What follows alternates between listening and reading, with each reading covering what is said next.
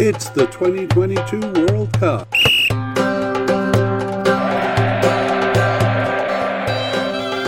It's Brazil's players. Hello and welcome to the International Soccer Preview by Soccerphiles Canada. I'm Kevin. And I'm Connor. And today we will be looking at Brazil's squad for the 2022 World Cup. Yes, and uh, this preamble is going to be the same for every media cast we do in the Players series. So those familiar with it can comfortably jump ahead to around uh, three and a half or four minutes to when we begin talking about the team. And the times for each section are near the bottom, or actually at the top of the show notes now.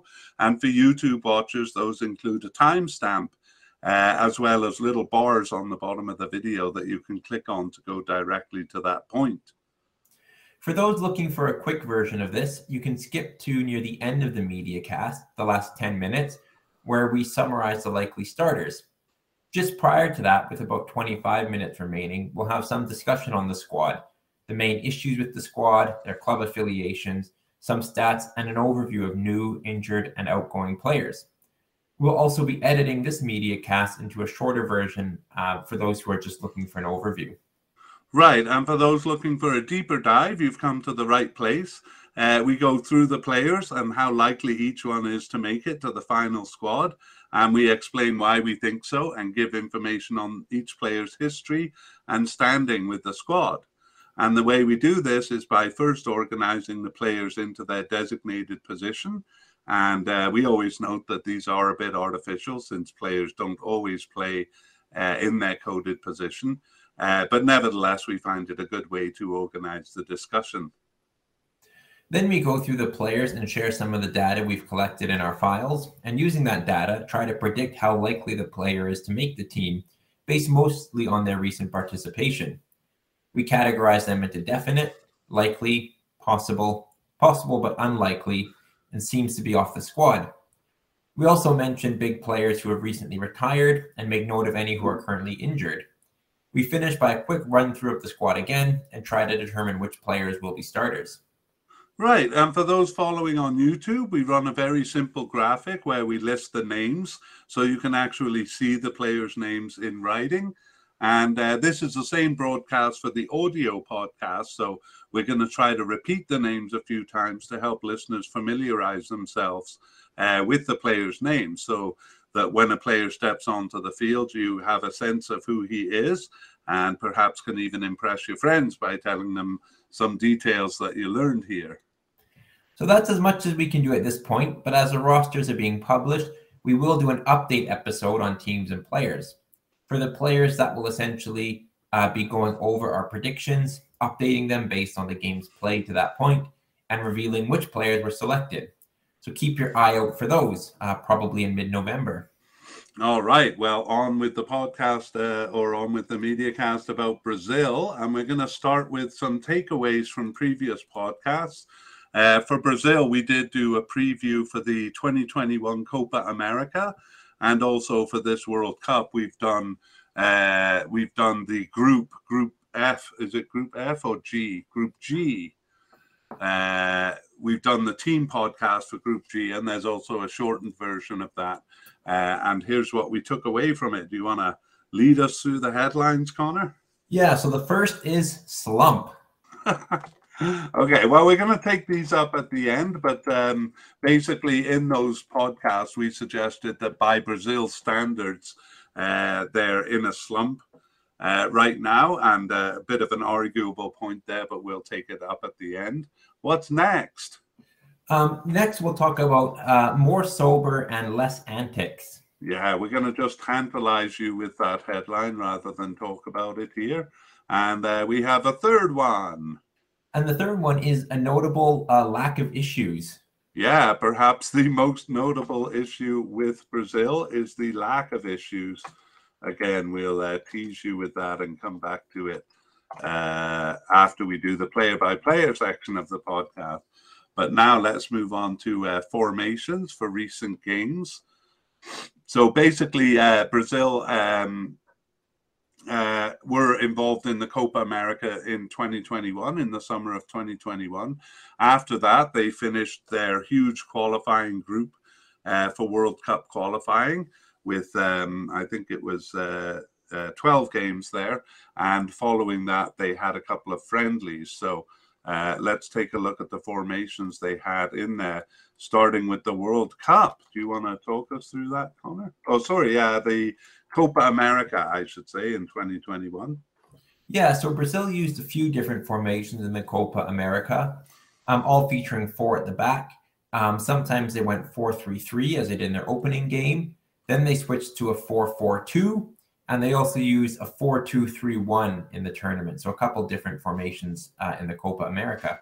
Yeah, that's right. And then in the final, they returned to the uh, 4 4 2 against Argentina. And uh, let's take a look at the 12 games of World Cup qualifying. Yeah, and the same three formations are used again. Um, so that's 4 4 2, 4 2 3 1, and 4 3 3. So all of them were used at least twice um, over the course of their 12 qualifying games. Yeah, the 4 3 3, uh, a bit less than the other twos, do you think? Yeah, the 4 4 2 and 4 2 3 1 were the most common.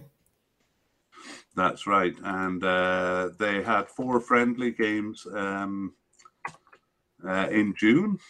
Yeah, and each uh, each game used a different formation. Actually, um, the one consistency was four at the back, as we've seen throughout. But they used a four-four-two, a four-two-two-two, a four-three-three, and a four-two-three-one. So really varying the numbers of midfield and midfielders and strikers. Yeah, that four-two-two is fairly similar to a uh, four-four-two. So uh, among those, Connor, would you see a favored formation for them? Um, the four-four-two and four-two-three-one have actually um, looks like being used the same amount of times. Um, so yeah. yeah, difficult to uh, to say. It seems like they they start out with a four-four-two um, in qualifying in Copa America and even in their friendlies, and then kind of switch after. So maybe the four-four-two slightly preferred. Yeah, and as we said before, the four-three-three uh, used a bit less regularly than those others. So uh, when we're going through the team, then uh, keep in mind we'll usually, uh, well, we'll always be talking about two central defenders and two wide defenders. Uh, the midfield uh, could be anything, uh, could be anything, and then up top also. usually one or two forwards, but on occasion a three-man forward line there. So let's move on to the squad and talking about the uh, player by player. So we have uh, manager Tite uh, leading them through the tournament, and he has been the manager of Brazil since uh, 2016. So he took them through the uh, 2018 um, World Cup and the 2019 Copa America and the recent 2021 Copa America. Do you want to tell us a little bit about him? Yeah, so he um, he played professionally in Brazil um, in the 70s and 80s, but he actually never played for the Brazil national team.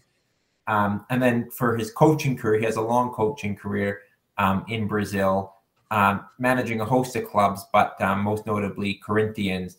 that's where he came from to the Brazil national team, and he's managed Corinthians actually a couple different times. Yeah, just uh, a couple of times uh, outside of uh, Brazil in the UAE, but other than that, uh, he didn't go abroad. Okay, well, let's move on to goalkeepers, and we do this by first of all listing uh, the names of players, uh, the candidates, and then we'll talk about them. Um, and then we'll finish with kind of a review or a summary of the position. So, uh, do you want to give us the names, Connor? Yeah. So, um, in our definite category, we have uh, Alisson um, or Alisson Becker and uh, we- uh, Weverton. Um, in our uh, likely uh, category, we have Ederson In our possible category, we have Everson as well as Santos. And then in possible but unlikely, we have uh, Gabriel Grando. All right, now let's go back and look at those players. So, uh, first of all, we'll just give their recent uh, um, participation so as to justify why we've uh, categorized them the way we did. So uh, Alisson uh, started eight of their 13 games since the 2021 Copa America, and he's been on the bench for three games and uh, just two games that he wasn't selected for. Yeah, Alisson um, has been with Brazil since 2015 and has 57 caps um, in that time. Um, he uh, is with Liverpool currently. He's been there since 2018, uh, moving over from Roma um, and was with Internacional in Brazil before that. Right. And in 2018, I saw uh, A. Becker on the back of his shirt, but I think recently with Liverpool, it's been Alisson on the back of the shirt. Do you have any insight into that? It might, I'm not sure. It might actually be A. Becker. He might still be using that. Oh, okay. Well, we'll have to keep an eye out for that. Uh, Alisson's first tournament was the 2016 Copa America Centenario, and he was a starter in that, uh, and also a starter in the World Cup uh, 2018. He started and finished all five games, as well as in the 2019 Copa America. Uh, however, in uh, the 2021 Copa America, it seemed more to be sharing the position uh, along with Ederson and even third string keeper Weverton uh, played one of the games, and that's what they seem to be doing now is kind of uh, sharing, excuse me, sharing the position. Uh, we'll talk a bit about that at the end of the goalkeeper section, but let's move on to Weverton. So we have him as a definite candidate also. He just started one of their 13 games since the 2021 Copa America, uh, but he was on the bench for seven others uh, just three games that he wasn't selected for. Yeah, he plays uh, domestically in Brazil with Palmeiras. Um, he's moved around. He's been with a couple clubs. Um, he's a little bit uh, older, um, 35 years old, um, and only eight caps for Brazil. So never really been a starting uh, goalkeeper, but um, yeah, has been around the squad recently. Yeah, and on that note, we should say that our categorization is for them making the squad rather than being a starter on the squad. I do uh, wonder if we've overrated him a bit here, Connor. Maybe if we should move him down to likely with one start and seven appearances. Um, you think we should move him down? Yeah, I'd be comfortable moving him to likely. Um, Okay, let's do that because I think uh, I think he is the third string keeper, but uh, uh, he wasn't selected three times there. Anyway, let's take a look at his tournament history. Uh, he was um, not selected for the World Cup 2018 or the 2019, despite being on the squad since 2017. However, in uh, the 2021 Copa America, he was selected, and uh, as we said, appeared in one game. That was in Game Three uh, which he started and finished. Uh, by the way, there were four group stage games there. I don't think that was a B team game uh, that he started in, rather kind of a rotation of the position. All right, let's move on to Ederson. And uh, fans may be wondering why we have him just as a likely candidate. Uh, in fact, since the 2021 Copa America, he started only two of their 13 games and he was on the bench for five.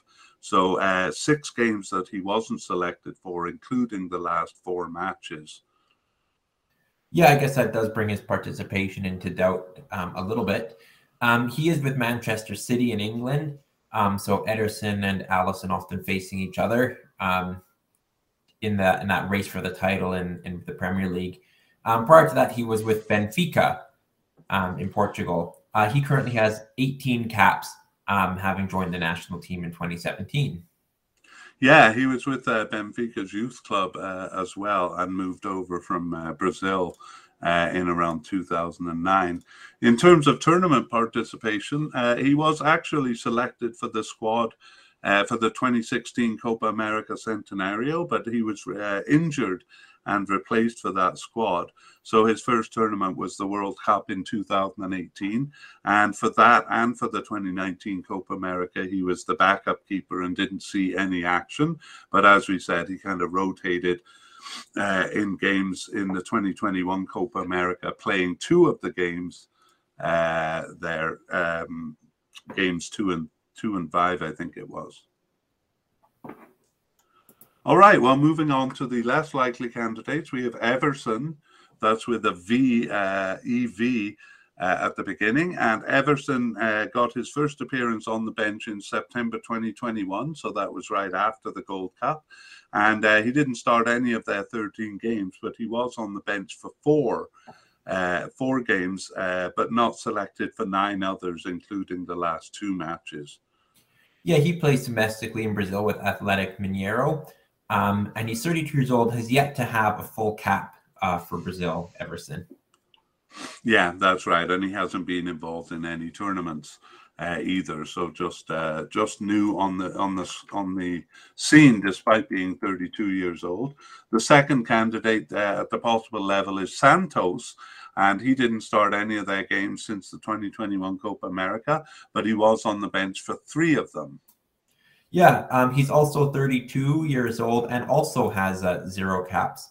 Um, Santos currently plays in Brazil as well with Athletic uh, Atletico Paranaense, and he's been there since 2010. Yeah, for his whole career, including his youth career. Um, well, for the 2021 Copa America, uh, he wasn't on the squad, but instead he was selected for the uh, 2020 Olympic team that was also played in the summer of 2021. So, uh, no tournaments for him.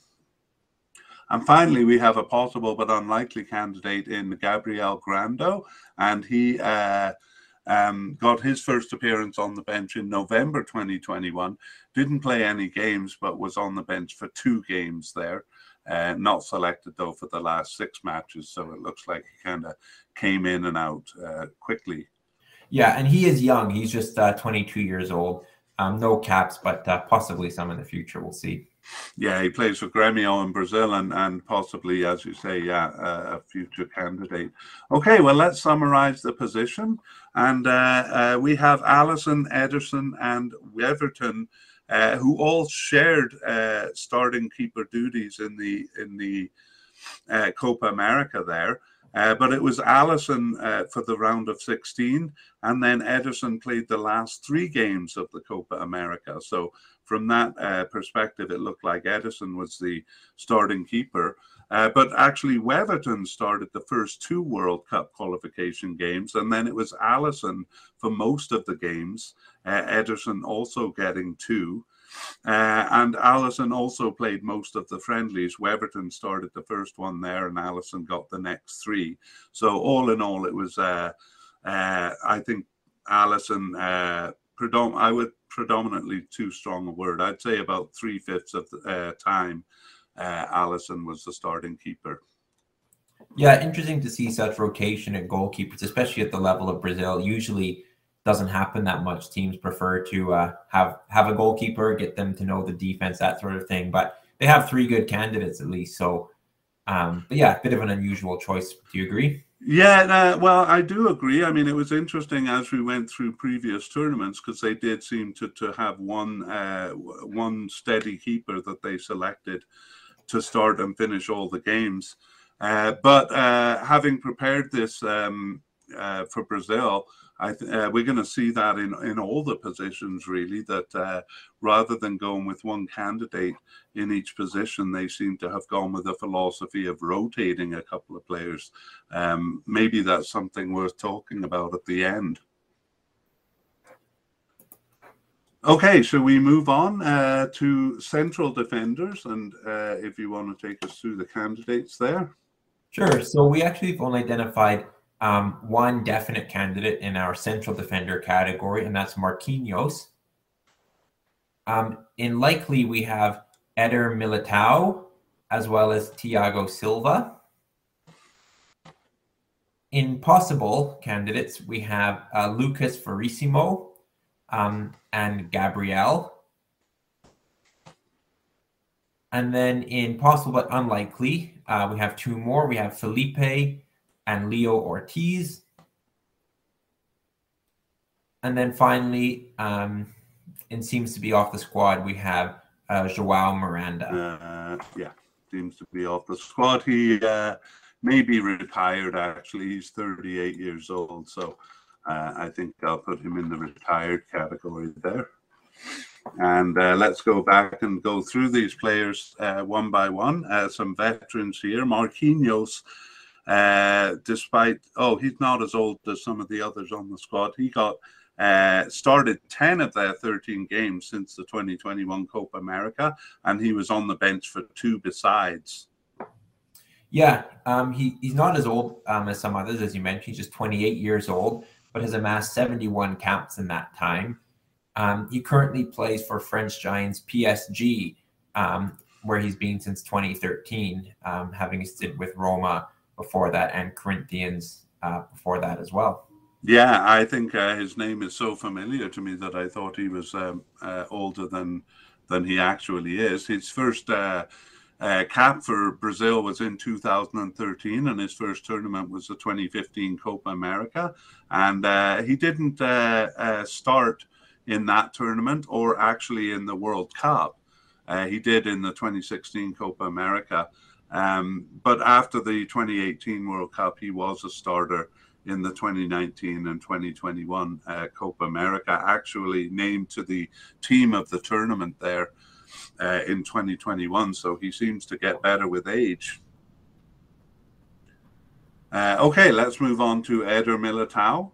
And uh, he started seven of their 13 games since the 2021 Copa America and uh, on the bench for three and not selected for three others. Yeah, he's 24 years old and he's currently with Real Madrid.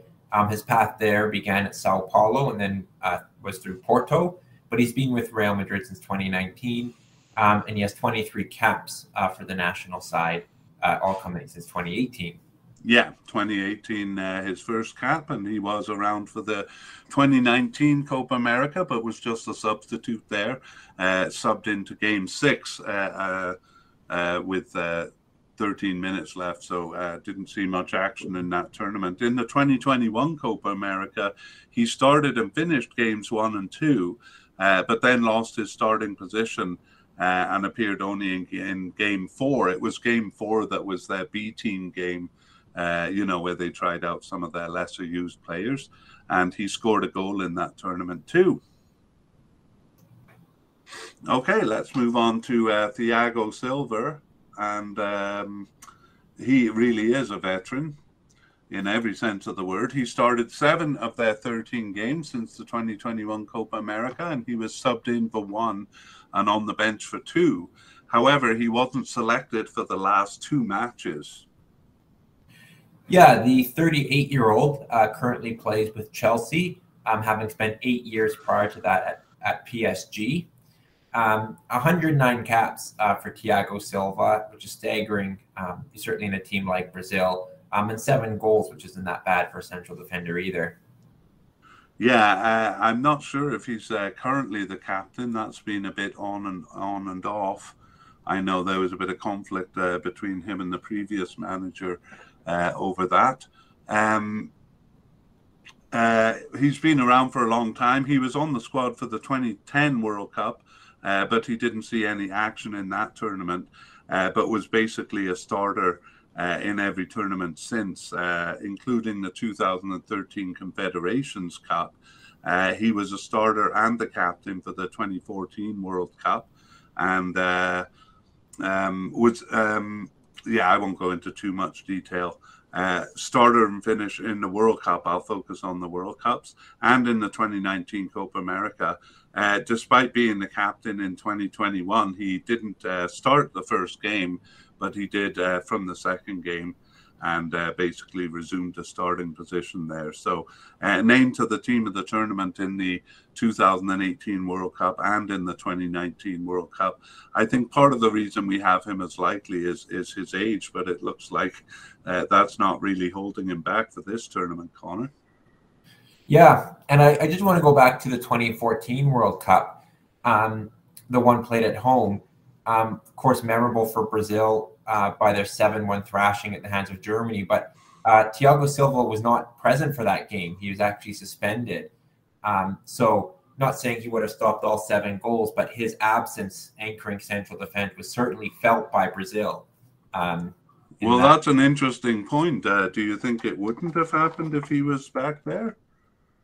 it's difficult to say, but Brazil looked um, completely disorganized, and he was captain at the time. He is such a a strong organizer, a strong personality. Surely it had to have had uh, some effect. He played all other games in the World Cup except for that one. Um, so I think you can draw some conclusions from that correlation.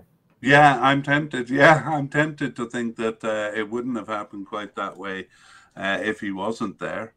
Uh, meanwhile, I've checked into the captain situation, and it seems like it's a rotating position. So that seems to be a theme uh, here. I know Neymar has had it for a while, but uh, uh, Thiago Silva, for me, is the, the kind of the captain of the team. Uh, oh, uh, did uh, yeah, we did his bio. Sorry, I was kind of waiting for you to do that. Uh, just one more detail there, uh, in that when he was playing with Dynamo Moscow, um, he played um, uh, in Portugal and in Russia. This was in 2005. He was diagnosed with tuberculosis, and that threatened to in, threatened to end his career. But he overcame that, and it's amazing that he's playing at 38 years old. Yeah, absolutely. Okay, well, we'd better move on uh, with uh, Lucas Verissimo. And so he is um, uh, a possible candidate, and he got his first appearance on the bench in September 21. Uh, so shortly after the September 2021, shortly after the Gold Cup, and started two of their remaining games uh, and was on the bench for three others. Yeah, um, just two caps to his name. He's 27 years old and he currently plays his club football in Benfica. Yeah, so uh, uh, we might see him at this World Cup, but uh, uh given the age of some of our central defenders, uh, we might more likely see him uh, replacing them after they retire. All right, next we have Gabriel and we have him as a possible candidate. He got his first appearance on the bench in November 2021 and didn't start any of their 13 games, but was on the bench for four. However, he wasn't selected for the last four matches. Yeah, Gabriel plays his uh, club football with Arsenal. Uh, he moved there in 2020 uh, from Lille in France. Um, 25 years old, and like you said, uh, no cap, but he has had a, a decent start to the Premier League season so far. Yeah, I would say so. Um, that doesn't always necessarily. Uh, uh, that's not necessarily enough for Brazil, though it is for most teams. Uh, we'll talk about that uh, at the end. Kind of hot players.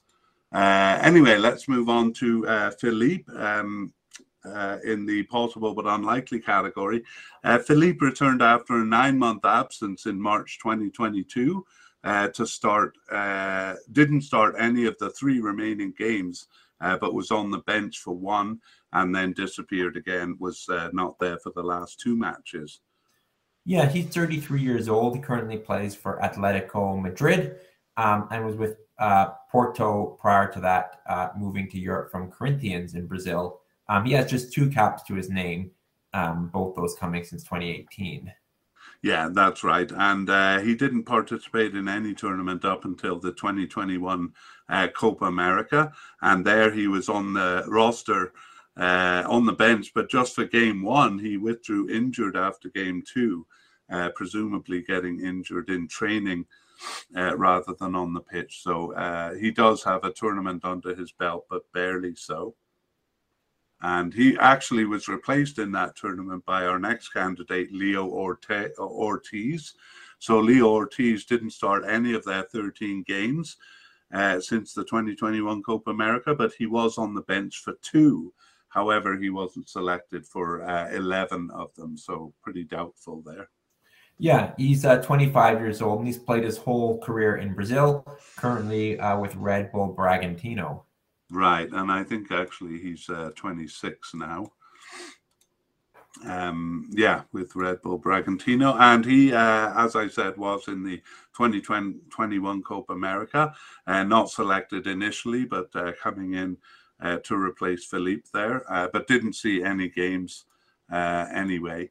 And we'll finish with veteran Joao Miranda, and um, he returned after more than two year absence uh, in September 2021 and appeared twice on the bench, uh, but then disappeared again after that. Yeah, um, in Europe, he's played for Sochaux, Atletico Madrid, and Inter Milan. Um, but he's also had spells in China um, and a couple spells actually with Sao Paulo um, where he's been since 2021. Um, he is up there in age, as you mentioned, um, 38 years old, and uh, has amassed 53 caps since 2009. Yeah, a lot of players uh, return to their to their home country and sometimes even their home club uh, after. Uh, you know, in their retirement years. Uh, he's been around for a long time, since 2009. Uh, he uh, participated in the Confederations Cup uh, game, but his next tournament after that was the 2015 Copa America. Those are kind of his prime years. He started and finished in in that tournament and in the 2018 World Cup. But by the 2019 Copa America, perhaps he was aging out a bit. He just appeared as a substitute there, and then wasn't selected for the for the 2021 Copa America. So a bit of a surprise that he came back uh, briefly after that, but briefly it was. Okay, well, that is central defenders, uh, the candidates, and I'll tell you what's been going on uh, in that position. So we saw in the formations that it's always a four-man back line, so always two central defenders, and really it's been a rotation of uh, Thiago Silva, Marquinhos, and Eder Militao. Uh, it was in the Copa America until Game Four, but uh, it was Thiago Silva and Marquinhos uh, pairing for the last three games of the Cup. But the rotation continued with the three into World Cup qualifying, and uh, newcomer Verissimo joined that rotation uh, for two games. But uh, Silva and Marquinhos, it was in the friendlies, with Mil- Militao coming in once. So uh, I'm kind of expecting the rotation to continue in the cup. It seems like Silva and Marquinhos are the main uh, the main pairing uh, Militao coming in but playing a little bit less, and Verissimo perhaps joining it. But uh, uh, I would have expected to see him in the friendlies if he was really becoming part of that rotation. Okay, let's move on to uh, left back uh, position, and if you want to take us through the candidates there. Sure. Um, we don't have any definites, but we do have a likely candidate um, in Alex Sandro. Um, we have two um, possible candidates. Um, that's Alex Telles and Guilherme Arana. And then um, in possible but unlikely, we have Renan Lodi. Okay. And just to um, clarify on the graphic, Kev, Alex Sandro we have as a likely candidate. Oh, uh, oh yeah, sorry. Thanks. Good eye there. Yes, and let's talk about Alex Sandro. So uh, he started eight of their 13 games since the 2021 Copa America, and he was subbed in for one, uh, out with coronavirus for one, and not selected for three others. So we couldn't quite put him as a definite candidate, but he's pretty close. Yeah, the 30 year old currently plays with Juventus in Italy, having uh, moved there from Porto. Um, and he has 37 caps to his name uh, with two goals as well. Okay, and uh, yeah, his first uh, cap was in 2011, but it took until uh, 2019 actually to uh, uh, uh, for him to get his first tournament there. So in 2019 Copa America, he was subbed into game games two and four, and actually gained a starting position for the last couple of games, and also a sub in the 2021 Copa America, but a similar story uh, where he gained a starting position uh, for games two and three, but then lost that starting position. So uh, has never actually firmly established himself uh, as a starter, a bit more so over the uh, recent period that we've been talking about. Okay, uh, Alex Telles uh, is a possible candidate. He returned after a 14 month absence in January 2022 to start two of their remaining six games, and he was on the bench for four others. Yeah, he's a Manchester United player, um, though currently he's on loan to Sevilla in Spain. Um, he moved to Manchester United from uh, Porto, and prior to that was with Galatasaray in Turkey, and then Gremio and Juventude in Brazil. Yeah, so he has uh, eight caps since 2019. Uh, but despite being on the uh, squad since 2019, he wasn't selected for the Copa America either in 2019 or 2021. So if he makes this tournament, it'll be his first. Uh, the next candidate is Guilherme Arana. And uh, Guilherme Arana started three of their 13 games since the 2021 Copa America, and he was subbed in for one and on the bench for five, uh, and not selected for four. So I actually, uh, um, might have put him ahead of uh, Alex Telles here. Yeah, he currently plays in Brazil with Atletico Mineiro, but he actually had uh, three years in Spain uh, with Sevilla from 2018 to 2021. Um, he's 25 years old and has four caps to his name so far. Yeah, I actually think I put him uh, as possible partly because he's a bit of an injury risk, and we'll talk about that at the uh, end. Uh, at the end, towards the end of the podcast. Uh, finally, we have uh, Renan Lodi. So he uh, didn't start any of their 13 games since the 2021 Copa America. He was on the bench, though, for two of them, uh, but not selected for the last six matches. Yeah, he's um, an Atletico Madrid player, but he's been loaned to Nottingham Forest uh, for the start of the 2022 season. Um, and he moved to Atletico Madrid from Atletico Paranaense in Brazil. Yeah, that was his youth club too, and uh, he's been with the team uh, since 2019. Uh, I I wasn't paying attention. Did you mention his caps, Connor? No, I'll, I'll mention it now though. Uh, 16 caps uh, at just 24 years old. Okay, sorry, I should be more focused. Uh, his first tournament was the 2021 Copa America, and he was a starter in that tournament. Uh, started game one, uh, then missed a couple of games, but did start the last four games uh, there. So it's a bit of a surprise to see him off the squad, given that he kind of nailed down a, a, a, a starting spot there. Uh, he got two yellow cards. I, am just checking to see if he was uh, suspended.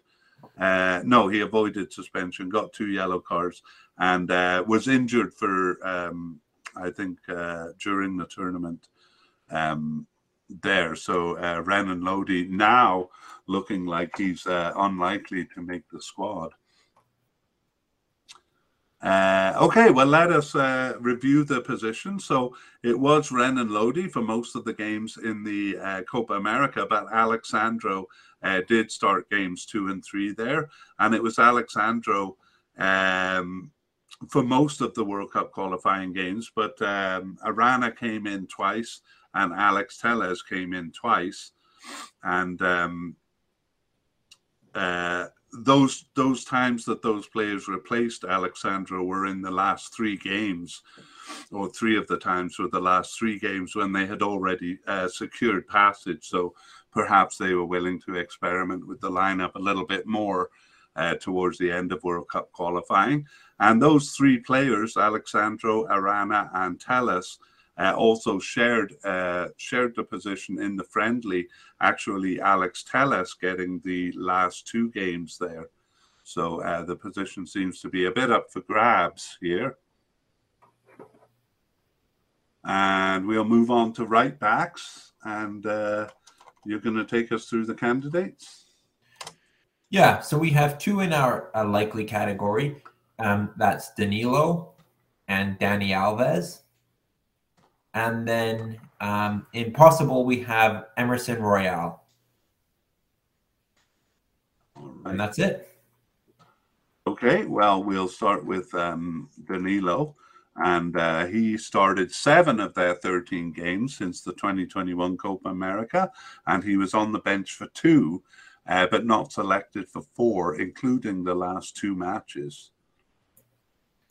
Yeah, Danilo plays with Juventus in Italy, where he's been since 2019, um, moving from Manchester City, before that Real Madrid, and then Porto and Santos in Brazil. So just a huge list of uh, clubs. Um, he's 30 years old and has 46 caps uh, for the national team. Yeah, a pretty good resume. Well, his first cap was in 2011, but uh, the first tournament was the 2015 Copa America and uh, he was actually selected for the final squad there, but uh, injured before the tournament and replaced by Dani Alves, who we'll be looking at next. Uh, he was a starter in the 2018 World Cup too, but then uh, suffered a thigh injury in training uh, there. So um, and wasn't part of the 2019 Copa America squad. So really, the first tournament he uh, fully participated in was the 2021 Copa America, 10 years after his first cap, and there he started all seven games uh, except for uh, the B team game there. Uh, okay, let's move on to Dani Alves. And um, he returned after an almost two year absence in September 2021 to start five of their remaining 13 games. And he was subbed in for one and on the bench for two. Yeah, Dani Alves also has um, an, an incredible resume. He was with Barcelona for, for eight years, from 2008 to 16, part of that great Barcelona team. Then moved to Juventus, PSG, Sao Paulo, back to Barcelona, and now he plays for uh, UNAM Pumas in Mexico.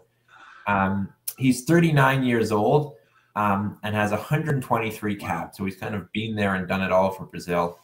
Yeah, yeah. I was uh, uh just UNAM Puna seems like a bit of an odd choice for a player with that resume. Uh, anyway, the Copa America 2007 was his uh, first tournament. He was uh, um, a sub in that tournament, except for Game Three, and uh, and basically has participated in every tournament uh, uh, since then. Um, including the 2010 World Cup, where he was a sub but gained a starting position uh, from game three onwards. Uh, in the 2013 Confederations Cup, he was named to the team of the tournament. Uh, for the 2014 World Cup, uh, he started and finished uh, games one to four, but then lost his position for the uh, final round games. And um, nevertheless came back in 2015 uh, as a starter in the Copa America, but he did miss the 2018 World Cup uh, due to a knee injury, and uh, that was considered a big loss there to Brazil. For the 2019 Copa America, I have him listed as the captain, and uh, he was the uh, Golden Ball Award winner for Best Player of the Tournament for the 2019 Copa America. Uh, however, he wasn't selected for the 2021 Copa America. Instead, he played in the Olympics as an overage player and was the captain of that team. Phew, that's a lot to go through, Connor. Yeah, wow. Well, real 39, whether he has one more tournament in him or not. Yeah, well, it looks like uh, it looks like he will, but he and and uh, a few other players look like uh, they'll probably retire after this World Cup uh, which may give room for players like Emerson Royal here, who is our possible candidate. Uh, he just started one of their 13 games, so couldn't uh, couldn't get in ahead of Alves and Danilo there. Um, and he subbed in for two and was on the bench for three. Uh, however, he wasn't selected for uh, any of the last five matches. Yeah, the 23 year old um, plays with Tottenham um, in the UK uh, was he's been there since 2021, but uh, moved actually from Barcelona. Um, though he had um, a couple loan spells uh, in his time there. Uh, yeah, so he's been with the team since 2019 and has seven caps. And his first tournament was the 2021 Copa America. There, he only started uh, the B team game, game four. And uh, so, yeah, a bit of trouble actually getting onto the field, but perhaps one for the future. Uh, do you think they'll bring him to the Cup? Um, I guess it's probably him or um, Dani Alves in terms of probably that right back cover um, for Danilo um, potentially. So um, tough to say if, if they go with a more experienced Alves, then he might just be on the outside looking in. Yeah, I say uh, positions like this, they they sometimes bring three players, but you know they can't bring three players uh, to cover each position. So um, I, I wouldn't be surprised if this position just has two of them, but um, it'll be interesting to see what they do there. As far as the position goes, it was uh, Danilo in the cup. Um, uh, Danilo played the position in the cup and in World Cup qualifying. Uh, by the way, sorry, Emerson did uh, play one game in the cup, and in World Cup qualifying, Emerson replaced Danilo twice and uh, Dani Alves came in twice near the end. and continued in, into friendlies, playing two of those. Uh, then it was actually the central defender uh, Eder Militao for one of the games, and Danilo came back to play the last game. So uh, Emerson is kind of showing up here and there, but um, it does seem like Danilo and Alves are the main picks there. Okay, well, we uh, don't have any general defenders to talk about. We saw Militao uh, moves around a lot, but or, or moves around a little, but uh, other players tend to stick to their positions. So we move on to uh, midfielders, and we begin with defensive midfielders. Yeah, we have a couple candidates here. Um, in the definite category, we have Casemiro. Um, and then in the possible category, we have Fabinho. All right. Uh, sorry, in the, uh, In the yeah, likely. sorry, likely category. Yeah. Okay. Yeah, so just two defensive midfielders to talk about, but we are going to combine this position with uh, central midfielders because there's quite a, a lot of overlap there. But let's talk about uh, Casemiro, and he started seven of their 13 games since the 2021 Copa America. He was on the bench for two, uh, but he was actually out with an infection for three games, so just one game that he wasn't selected for, which is why we have him as a definite. Yeah, Casemiro started with Sao Paulo in Brazil um, and then moved to Real Madrid, where he spent um, 10 productive years. Um, and just this summer moved to Manchester United in England. Um, he's uh, 29 years old and has 65 caps to his name. Yeah, and I think uh, at, at, a couple of points, or maybe just one point, he's been the captain. Again, it's a rotating position. Uh, but uh, in terms of tournaments, his first one was a 2015 Copa America, where he was on the bench and saw no action. Uh, but he started uh, participating in tournaments, and in the 2018 World Cup, uh, he started all five games except for one game where he was suspended, having picked up two yellow cards. Uh, pretty bad tackles, actually. So, uh, two bad tackles getting him those yellow cards. And uh, for the 2019 uh, and 2021 Copa America, uh, he was a starter there uh, in the central midfield. Uh, all right, and actually named to the team of the tournament there in uh, 2021. He scored a, a late winning goal against Colombia. Let's move on to talk about Fabinho. And uh, he started six of their 13 games for the 2021 Copa America. He subbed in for four and uh, three matches that he was selected for. Yeah, Fabinho has been a Liverpool player since 2018, moving there from French side Monaco. Uh, he's 28 years old and has 28 caps for Brazil, all coming since 2015. Yeah, I mean, despite that uh, pretty impressive resume, he has had trouble kind of making his way onto the team. So um, his first cap was in 2015, and he was on the roster for the 2015 Copa America, uh, but didn't see any action in that tournament or in the next one in 2016, the Centenario edition, and wasn't even selected for the 2018 World Cup or uh, the 2019 Copa America, but uh, came back for the 2021 Copa America and again wasn't a starter uh, in that tournament. He did start and finish two games, um, including uh, the B team game there, but uh, a bit tough to break into that position, hey? Mm-hmm. Okay, well, before we summarize that position, we'll move on to players coded as central midfielders. And who do we have there? Yes, we have one definite candidate in Fred. Um, we have none in the likely, but a couple possibles. Um, that's Gerson um, and uh, Bruno Guimaraes. Um, in the possible but unlikely, we have um, Arthur Melo and Edenilson. And then it seems to be off the squad, we have Douglas Luiz. All right. All right. Well, let's go back to Fred. And um, I can't believe he just gets away with that moniker. I got to say, it's really hard to search him on the internet. he started eight of their 13 games since the 2021 Copa America, and he was on the bench for three and uh, not selected for two matches, but those were the first two matches after the uh, Copa America. Yeah, and Fred has been with Manchester United since 2018, uh, moving from Shakhtar Donetsk, actually in Ukraine, where he spent five years, uh, having come over from Internacional in Brazil. Yeah. Um, yeah, Fred is 28 years old and has 28 caps, so similar stats to Fabinho. Okay, and he's been with the team since 2014. He didn't make the 2014 World Cup, uh, but uh, and actually didn't make the 2015 Copa America uh, either. He was on the preliminary squad and didn't make the final cut. However, uh, he was called in to replace an injured player there uh, but still struggled to make the squad, not selected for the 2016 Copa America. And for the World Cup in 2018, uh, he was just on the bench uh, for that one.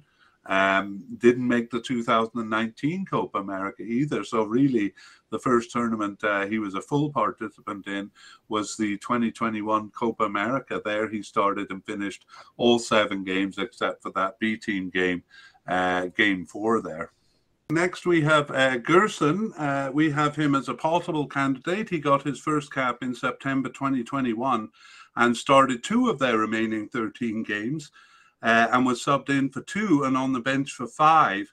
However, he was not selected for the last four matches. Yeah, uh, Gerson plays with Marseille in France, where he's been since 2021, moving from Flamengo in Brazil. Um, and yeah, 25 years old and just four caps to his name so far. Yeah, so he was actually with uh, Roma, so kind of jumping back and forth from uh, Europe to Brazil there, but he doesn't have any uh, tournaments under his belt. And uh, next we have uh, Bruno Guimarães, and he returned after a 10 month absence in September uh, 2021 to start two of their remaining 13 games, additionally subbing in for five and appearing on the bench for one um, but not selected for five of those matches. Yeah, um, Bruno Guimarães is, uh, is currently making his name with Newcastle in England. He moved there from Lyon um, and was with Atletico Paranaense in Brazil prior to that. Um, 25 years old, uh, eight caps and one goal uh, so far. Yeah, that first cap was in 2020, and he is uh, making a good impression there with uh, Newcastle. But as I said, for a player uh, before that doesn't necessarily uh, help their cause for becoming a starter on the squad, as we'll see later. He doesn't have any tournaments under his belt either. Uh, so we can move on to Arthur Melo, a possible but unlikely character. Uh, sorry, par- possible but unlikely candidate. And he returned after a 16 month absence in March 2022 uh, and didn't start any of their remaining four games, but was subbed in for one and on the bench for one. Uh, however, he left as quickly as he came and wasn't selected for the last two matches. Yeah, Arthur's 26 years old and he's played for some some big clubs, uh, Gremio in Brazil, and then Barcelona and Juventus, um, and actually was loaned to Liverpool um, for the start of this season. Um, right. Yeah, and uh, 22 caps so far, so far for uh, Arthur Melo. That's right. And the first one was in 2018. Uh, he wasn't selected for the 2018 World Cup, but he was for the 2019 Copa America. And there he was on the bench for game one, but uh, gained a starting position for the remaining five games there and uh, was named to the team of the tournament. So, a pretty good impression in his first tournament, but that wasn't uh, good enough to get him selected for the 2021 Copa America. Um, uh, yeah, so uh, kind of disappeared after that Copa America and came back recently. Uh, yeah. Ed, yeah. Uh, Edenilson um, is uh, the next candidate, and he is also possible but unlikely.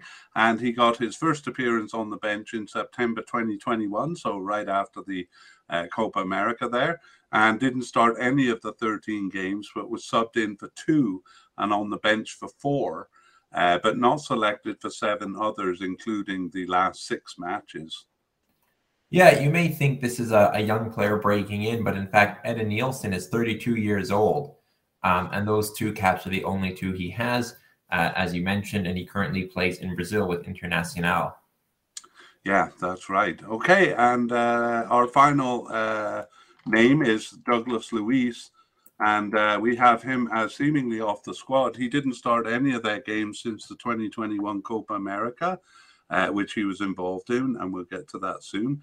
Uh, but he was subbed in for one and on the bench for one. However, he wasn't selected for any of the last eight matches. Yeah, not not looking like a good sign there for Douglas Luiz. Um, he's 24 years old, has nine caps. Um, he was with Manchester City uh, for several years, but um, moved to Aston Villa in 2019. Yeah, and 2019 was his first cap, and he was selected for the 2021 Copa America. Uh, he was a substitute there. Um, the only action he saw was in uh, that B team game, game four, and he was even subbed out of that after 63 minutes. But um, uh, uh, yeah, he was subbed in for one other game right at the end. Um, and that's it for Douglas Luiz. So we don't expect to see him at the cup unless uh, um, unless you are really to pick things up for Aston Villa. And now that we've covered uh, defensive and central midfielders, we can talk about the position. Uh, so usually in the center of the midfield there, it's uh, usually one player, but sometimes it's a pairing. So in the cup, uh, it was Casemiro when it was just one player, and uh, Casemiro and Fred when it was two. Uh, Fabinho and Douglas Luiz also made appearances uh, in the cup, and really it was a rotation of these four players. Uh, Casemiro, Fred, Fabinho, and Douglas Luiz in World Cup qualifying. However, Douglas Luiz only uh, only started two games there. And then Gerson uh, appeared twice uh, near the beginning of World Cup qualifying. And uh, Fred and Casemiro were the pairing in three of the four friendlies, with Casemiro alone in the other. So uh, it looks like Fred and Casemiro are the main candidates there. Okay, well, let's move on to uh, left midfielders. And uh, actually, we don't have any candidates uh, coded as a left midfielder. So we're going to use this little gap to introduce uh, a player who I've uh, repositioned as a versatile midfielder. Uh, in fact, it's it's uh, Lucas Paqueta. Lucas Paqueta, who is coded as an attacking midfielder, but I've kind of changed him to a versatile midfielder because in the period we're talking about, he's kind of played uh, all over the field. I think he even played as a forward uh, once, and um, we'll deal with him here. Uh, we're going to see him kind of popping up in in all of the positions we'll be talking about. Uh, Lucas Paqueta uh, wherever he started, he started 12 of their 13 games since the 2021 Copa America and uh, not selected for one other. Uh, that makes him the, the, the player who started the most games during this period. Yeah, very interesting. And especially as a versatile midfielder, it seems like they, they try and find a spot for him on the team. Mm-hmm. Um, Lucas Paqueta uh, moved to West Ham in the summer uh, from Lyon. He also previously had time with AC Milan and Flamengo. Um, he's 25 years old and already 35 caps, uh, seven goals, so a pretty good return uh, for Lucas Paqueta. Yeah, 35 caps since uh, 2018, which was his first year. Uh, he wasn't part of the World Cup squad, but uh, he was part of the 2019 Copa America. However, he was only a, a bench player there um, and only appeared briefly, even in uh, oh, appear briefly coming in at 83 minutes into game four there. For the 2021 Copa America, though, he was a starter. Well, he started games uh, one, four, six, and seven. So a starter about half the time. Maybe they were uh, starting to employ their rotation system uh, during that cup. And uh, he scored two goals in that um, in that tournament. And um, now seems very firmly established on the squad. So versatile midfielder uh, Lucas Paqueta. I'll just go back and talk about the left midfielder position in general. So if you imagine the three formations that we talked about, Uh, the only time there's kind of a left midfielder is in the 4 3 3 formation, which they only used four times. And um, it was central midfielder Fred moving over. Uh, and then uh, a few more attacking players stepping into the position. So, uh, attacking midfielders uh, Coutinho and Paqueta. And uh, strangely, uh, Neymar actually played as a left midfielder in one of the four times. So, four different players every time they use that formation. Let's move on to right midfielders, and we have a couple of candidates there. Yeah, we have Everton Ribeiro, um, that we have him as just uh, uh, possible but unlikely. Um, and then we also have uh, Willian. Uh, yeah, Willian, and we're putting Willian in the uh, retired uh, category here, even though he's still playing at the club level. And we'll tell you why we, we put him there. But we'll begin with Everton Ribeiro, uh, not to be confused with um, uh, Everton, who we'll meet soon. Uh, Everton Ribeiro started two of their 13 games since the 2021 Copa America. He was subbed in for three and on the bench for two, uh, but not selected for six matches, including the last four matches. Yeah, the 33 year old has spent his uh, entire playing career in Brazil, except for um, two seasons with Al Ahly in the United Arab Emirates. I'm currently with Flamengo. Um, he's 33 years old and has uh, 22 caps uh, coming since 2014. Yeah, so uh, a bit late in joining the squad. Uh, I think he was around 23 when he got his first cap, which for uh, it's well not too late, but uh, his first tournament was in uh, 2015, and that was the 2015 Copa America where he subbed in, uh, subbed into a couple of games and actually missed a penalty, uh, hitting the post in the shootout against Paraguay. he wasn't part of any tournament after that until the 2021 Copa America. Uh, he was absent from the team for more than five years, but returned in 2020. And for the 2021 Copa America, he subbed uh, subbed into four games, but wasn't a starter uh, in that tournament. And um, as we saw, kind of has drifted off the team um, uh, since. Uh, when he was on the field, he played a bit more of an attacking role, like a, a right attacking midfielder or a right winger. Uh, and we'll get to that when we talk about those positions. But we'll talk about Willian uh, next, who seems to be uh, retired from the team. He uh, played one of their 12 games. Uh, oh, no, um, no, he hasn't. Um, he played one of their, their games since the 2019 Copa America. So he's been off the team for uh, quite a while, actually. Yeah, um, he's still playing club football and recently moved to Fulham in England at the start of this summer, um, moving from Corinthians. Um, but he can count uh, Arsenal, Chelsea, Anzhi, uh, Makhachkala, and Shakhtar Donetsk among his former teams. Mm-hmm. Um, he's 34 years old um, and has uh, 70 caps with nine goals. Yeah, so I, I usually only have players who have played since uh, 2021 here. So uh, uh, he's been off the team for quite a while. But just uh, quickly, he was a substitute in the two four, 2014 uh, World Cup and a starter in the 2018 World Cup, uh, playing most of the tournament in between. And uh, 2019 Copa America was a substitute, so seemed to be kind of um, coming to the end of his career there.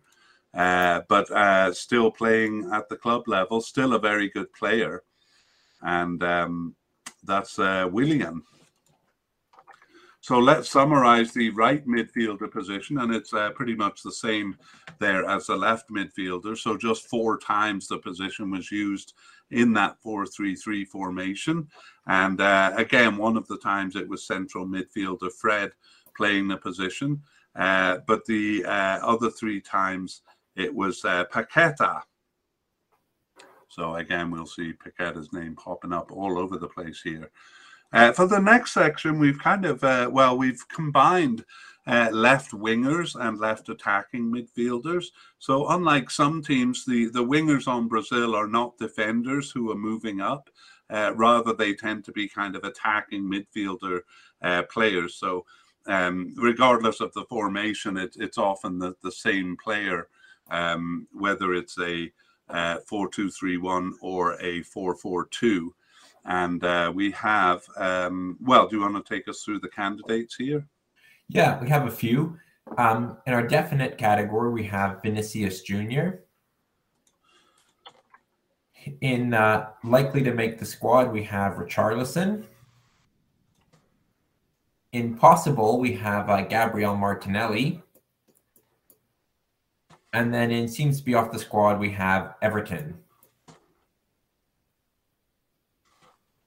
Okay, so all of those players uh, coded as uh, left wingers, but uh, they also play kind of a left attacking midfielder or even a left forward, uh, depending on the formation. But let's start uh, with Vinicius Jr., and he started six of their 13 games since the 2021 Copa America, and additionally was subbed into three and on the bench for two. Yeah, the 22 year old plays with Real Madrid. Um, he moved over from Flamengo in 2018, um, and has yeah had a, had a good impact on Real Madrid since. Um, he has 16 caps and one goal for the Brazilian national team so far.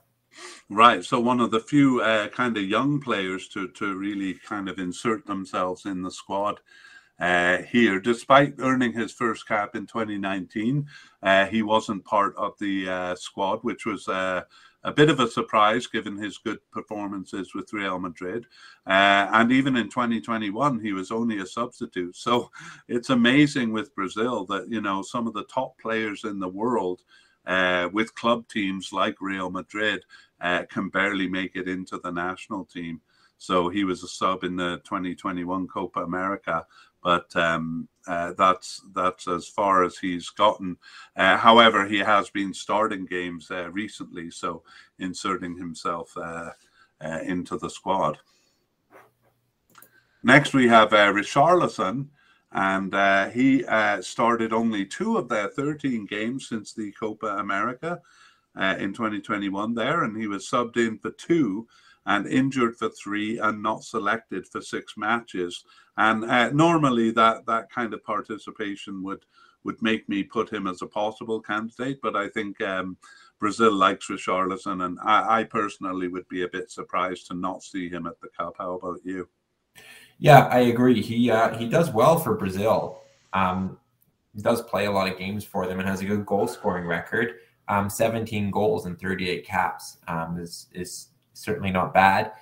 Um, he got his break in England with Watford, moving over from Fluminense in Brazil, and has since then moved uh, from Everton to now Tottenham Hotspur. Um, he's only 25 years old, um, so sure to add to both those uh, those caps and goals in coming years.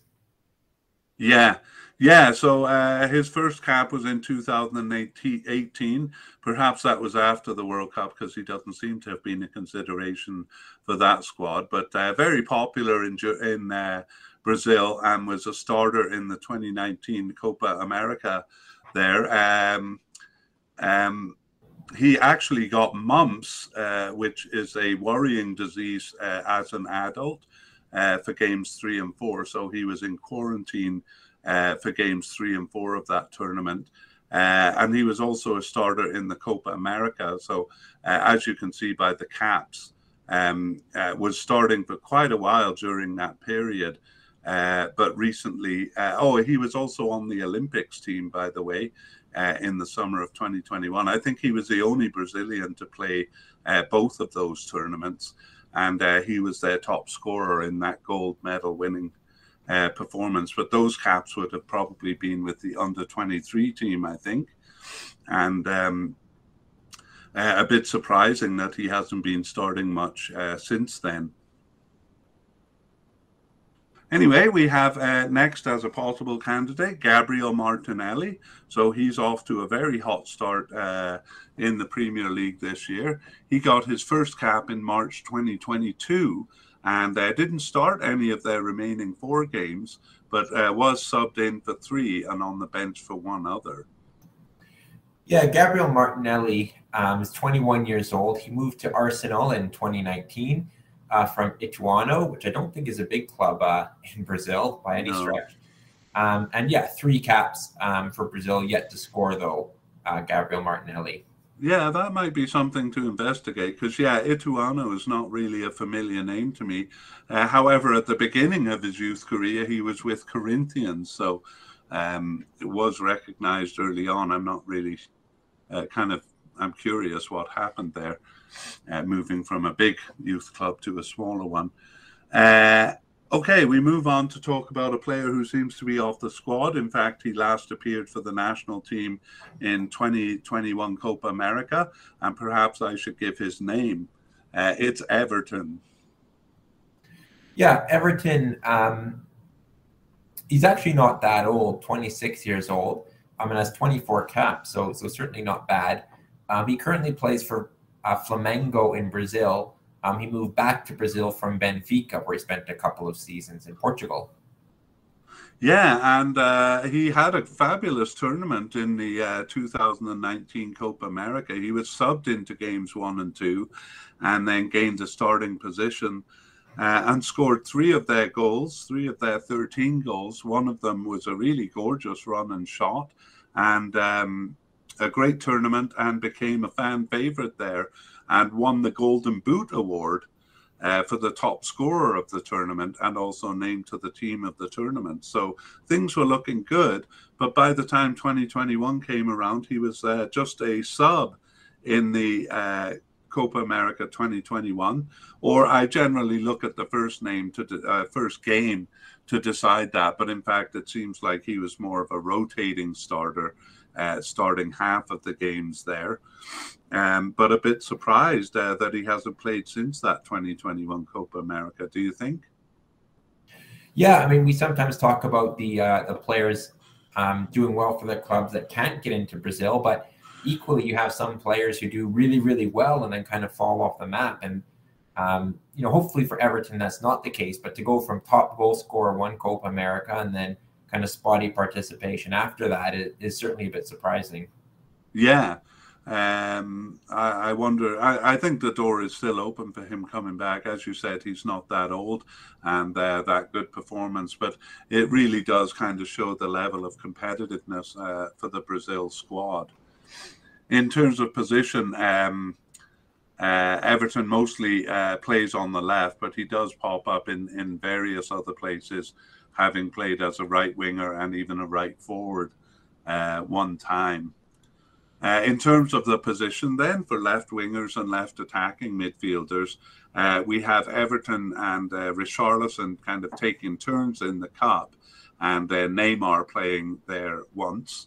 And um, in World Cup qualifying and in friendlies, uh, Paqueta and v- Vinicius Junior uh, kind of took over the position. Uh, and Coutinho made one appearance there. Philippe Coutinho, who we'll meet soon, uh, one uh, one appearance there in World Cup qualifying. So a very uh, competitive part of the field. Okay, let's move on to uh, right wingers and right attacking midfielders. Yeah, so we have two um, in our category of definite uh, to make the squad, and that's Antony um, and Raphinha. And then in a possible um, category, we have Rodrygo.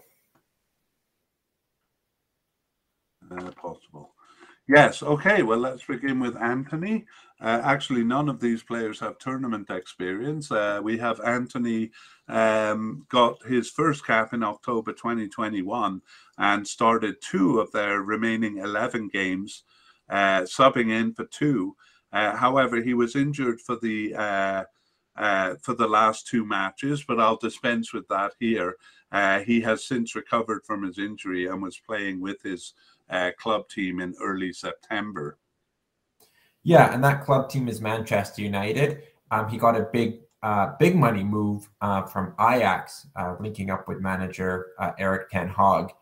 Um, and yeah, a youngster, um, 22 years old, um, but 11 caps and two goals for Brazil, so a pretty good start to his international career yeah, already. again, one of the few youngsters to really make inroads into the team, and um, uh, impressive that he's a definite candidate for this cup. Uh, Raphinha, though, is also a definite candidate. He got his first cap in October 2021 and started seven of their remaining 11 games, uh, subbing in for two and then uh, just two matches he wasn't selected for. Yeah, he's uh, well traveled. Um, started in uh, Brazil, um, but then moved to Portugal. Uh, eventually ending up at Sporting Lisbon. Then went to Rennes in France, Leeds in England, and now Barcelona in Spain. Um, he has 11 caps and five goals, um, and is 26 years old. Yeah, he scored th- three of their goals in qualifying there. So Raphinha also making uh, good inroads into the squad. Uh, Rodrygo, which is actually uh, spelled with a Y in the middle, uh, returned after a more than two year absence in February of 2022. Uh, didn't start any of the remaining five games, but was subbed in for two and on the bench for two. Yeah, he's with uh, Real Madrid, uh, moving from Santos in Brazil. Um, another young player, 21 years old, um, seven caps for his name, all coming since 2019. Right, and it's always a bit difficult to tell when a player kind of uh, shows up uh, right at the end like that. And so we'll be keeping a close eye on him in the update podcast to see uh, if he looks like he's going to make the squad. Uh, in terms of the position, right wingers and right attacking midfielders, uh, that position was played by a, a, wide variety of players in the cup, uh, twice by forward uh, Gabriel Jesus, and otherwise by um, Everton Ribeiro and that versatile midfielder Paqueta. And it was the same cast at the beginning of World Cup, a lot of interchanging. But towards the end, uh, Raphinha uh, started to um, uh, uh, got starts there more consistently. And in the last two games, uh, Antony um, and then Raphinha came back and uh, and played in the friendly. So uh, looks like a bit of a competition there between Antony and Raphinha, both not, uh, uh, new players to to uh, Brazil. Okay, and uh, let's move on to forwards now, and we include attacking midfielders uh, in the forwards. And um, let's go through the candidates first. Yeah, and there's just one who we've uh, as an attacking midfielder, and that's Philippe Coutinho. Uh, we have in in the likely category. Right. Okay. Well, we do have uh, uh, Paqueta also coded as an attacking midfielder, but we changed that to versatile midfielder. So, Connor, are you surprised to see uh, Philippe Coutinho as a likely candidate? Um, I mean, uh, yeah, I'll, I'll, I'll say yeah. I think, um, you know what? I, I actually am going to change. I do think he is a likely candidate. I don't think he's he's definite. Um, you know, with his form in uh, with Aston Villa has been very good at times, but it's gone up and down. Um, and you know, there's just so many, so much competition for places. You know, he's not at kind of the, the height of his uh, career, so that does potentially leave the door open for someone else. Yeah, I don't know. Uh, my own sense of it is that he he's kind of um, uh, drifted off in form ever since leaving Liverpool, but I don't know if I'm if I'm right uh, in that. He was with Bayern Munich and Barcelona. Uh, I don't think he did that well with them, but do you know? Yeah, he didn't reach the heights he did with Liverpool, that's for sure. Um, he did make a huge money move to Barcelona, and perhaps that price tag kind of hung over his head and and set perhaps unrealistically high expectations. Yeah, Anyway, uh, we'll talk about his club career, but first we'll talk about his recent participation. He actually returned after a 13 month absence, uh, but he was injured for most of that time. Uh, returned in November 2021 to start three of their remaining eight games, uh, subbed in for two, uh, and on the bench for three. I got to say, I asked that question because uh, I was a bit surprised to see him. We've seen how competitive Brazil is to get on the field. So a player with uh, kind of a decline in form, I'm surprised to see him still starting so much for them. Yeah, and I guess that's why you know I I kind of went back and forth because he he does play for Brazil quite a bit. Um, he has 68 caps and 20 goals, so a pretty good return for a midfield player. Um, he's 29 years old, and we talked a bit about his club career. Um, he actually moved to um, or he uh, signed for Liverpool from Inter Milan and then went to um, Bayern Munich actually um, on loan from Barcelona, where he helped them win a Champions League. um, but was with Barcelona for, for three seasons and then moved to Aston Villa, initially on loan, but permanently since the summer. Right. Yeah. And he's been around for a long time, uh, despite being just 29 years old. He's been with the team since uh, 2010. So he joined when he was 18. And uh, but his first tournament was in the 2015 Copa America, so quite a while later. Uh, he subbed in uh, to game two there and earned a starting position, and uh, was part of the 2016 Copa America Centenario and the 2018 World Cup, where he was a starter. Um, he scored a crucial late winning goal there uh, over Costa Rica in that tournament. And uh, in the 2019 Copa America, uh, he was a starter. Uh, however, he wasn't selected for the for the 2021 uh, Copa America. So, uh, you know, perhaps that was due to his form. But sometimes we do have players who are in better form for their national team than than with their club team. Perhaps that's what happened here.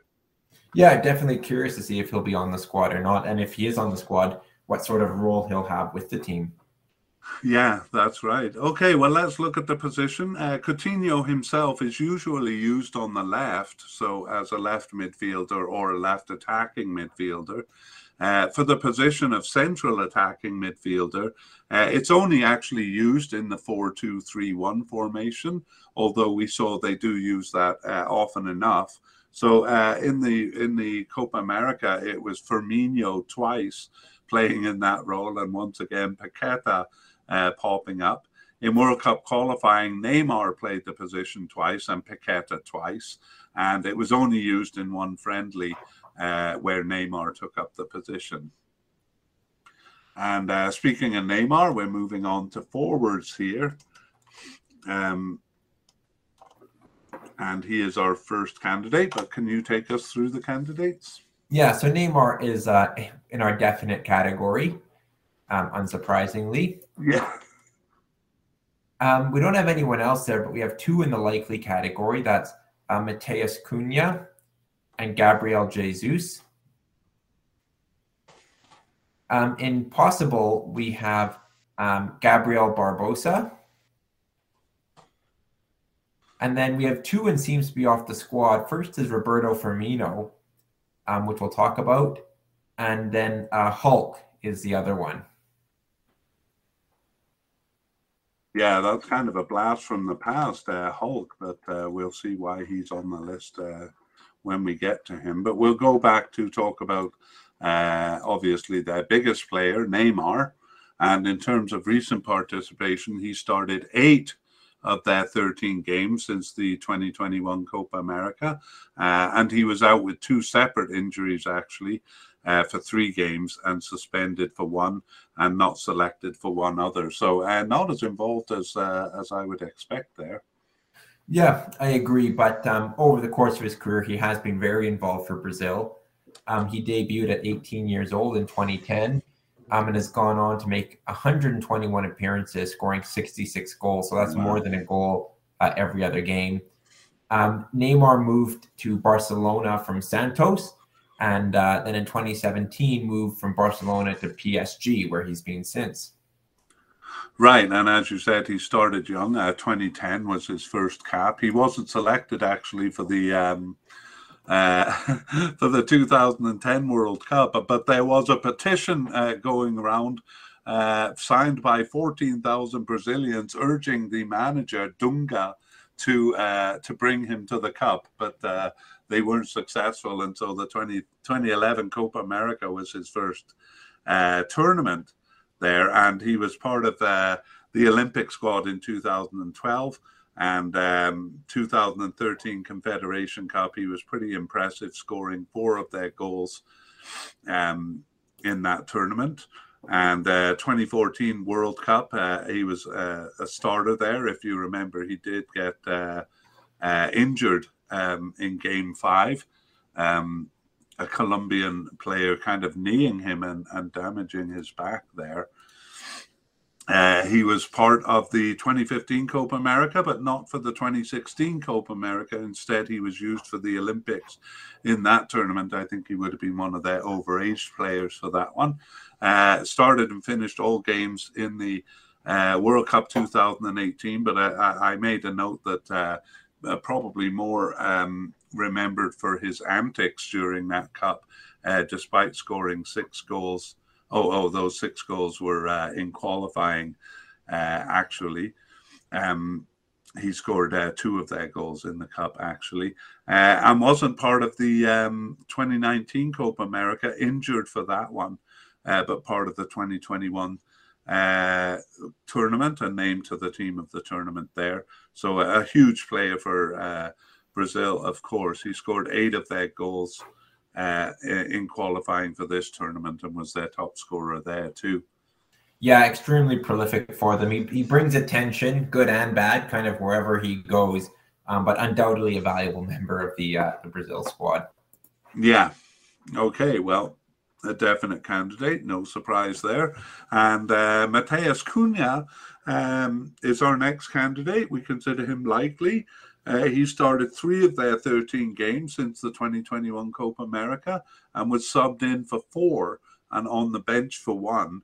And uh, the five games he missed, he was out with two separate injuries. So when healthy, he's been consistently selected.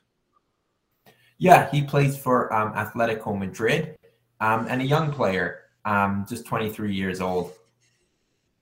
Yeah, he's been on the team since 2021, but uh, wasn't selected for that tournament, uh, for that Copa America. Rather, he was selected for the uh, Olympic team uh, there. So, uh, again, one of the few young players. I wouldn't say he's made inroads really into the squad, but uh, um, maybe a bit more than most of the young players there. But to really make inroads, he'd have to get ahead of our next candidate, which is Gabriel Jesus and uh, he started four of their 13 games since the 2021 Copa America, and additionally was subbed in for five, but not selected for four. So not playing as much as I would have guessed, uh, Connor.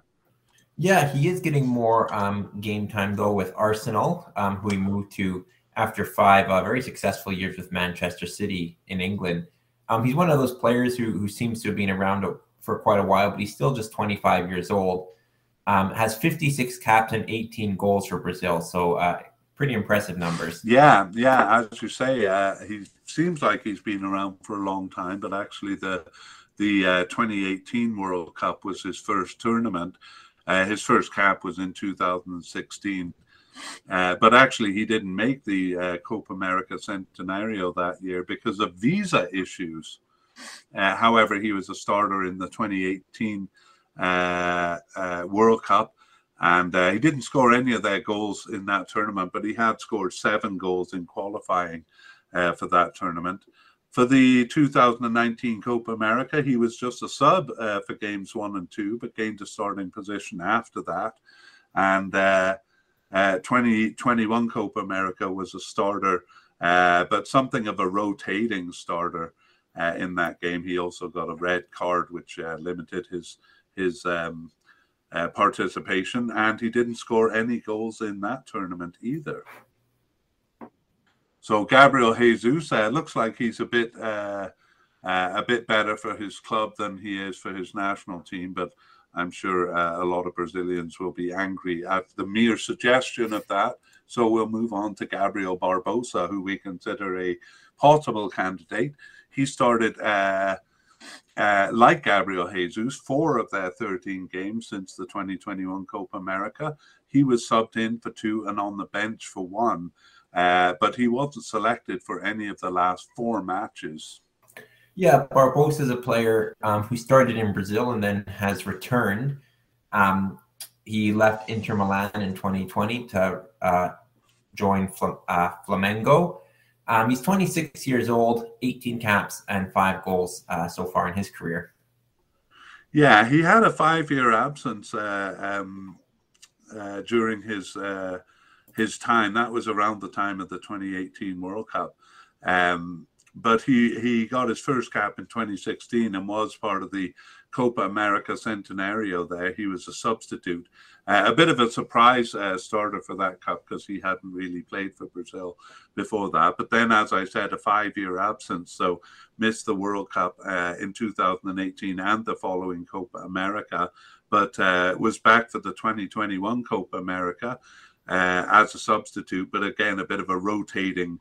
Uh, a bit of a rotating starter. He started a couple of games there, and it seems to be kind of the same thing uh, in the game since a bit of a rotating starter.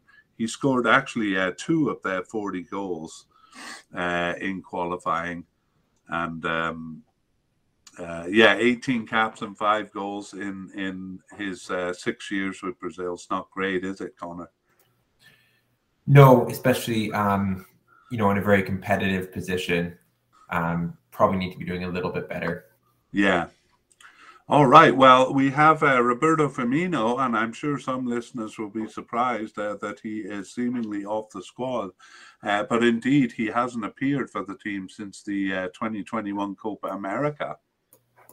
Yeah, interesting. Um, he, uh, of course, a Liverpool player. He's been with Liverpool for, for quite some time, since 2015 uh, moving over from Hoffenheim in Germany. Um, has 55 caps and 17 goals, um, so a decent return. Um, all those comments is 2014, um, and he's 30 years old, so certainly not aging out by any stretch. Yeah, would I be wrong in saying that he's he's um, probably more famous as an enabler than as a scorer? Yeah, I think you're right. Um, you know, he, Liverpool, he's often been overshadowed by um, by Sane and uh, Salah, but his his value is certainly, or sorry, Mane and Salah, but his his uh, value is certainly well known and part of that front three. But yeah, he doesn't always get the goals himself, um, but has kind of I think always been seen as a really important forward player. Yeah, amazingly unselfish for a player at his level.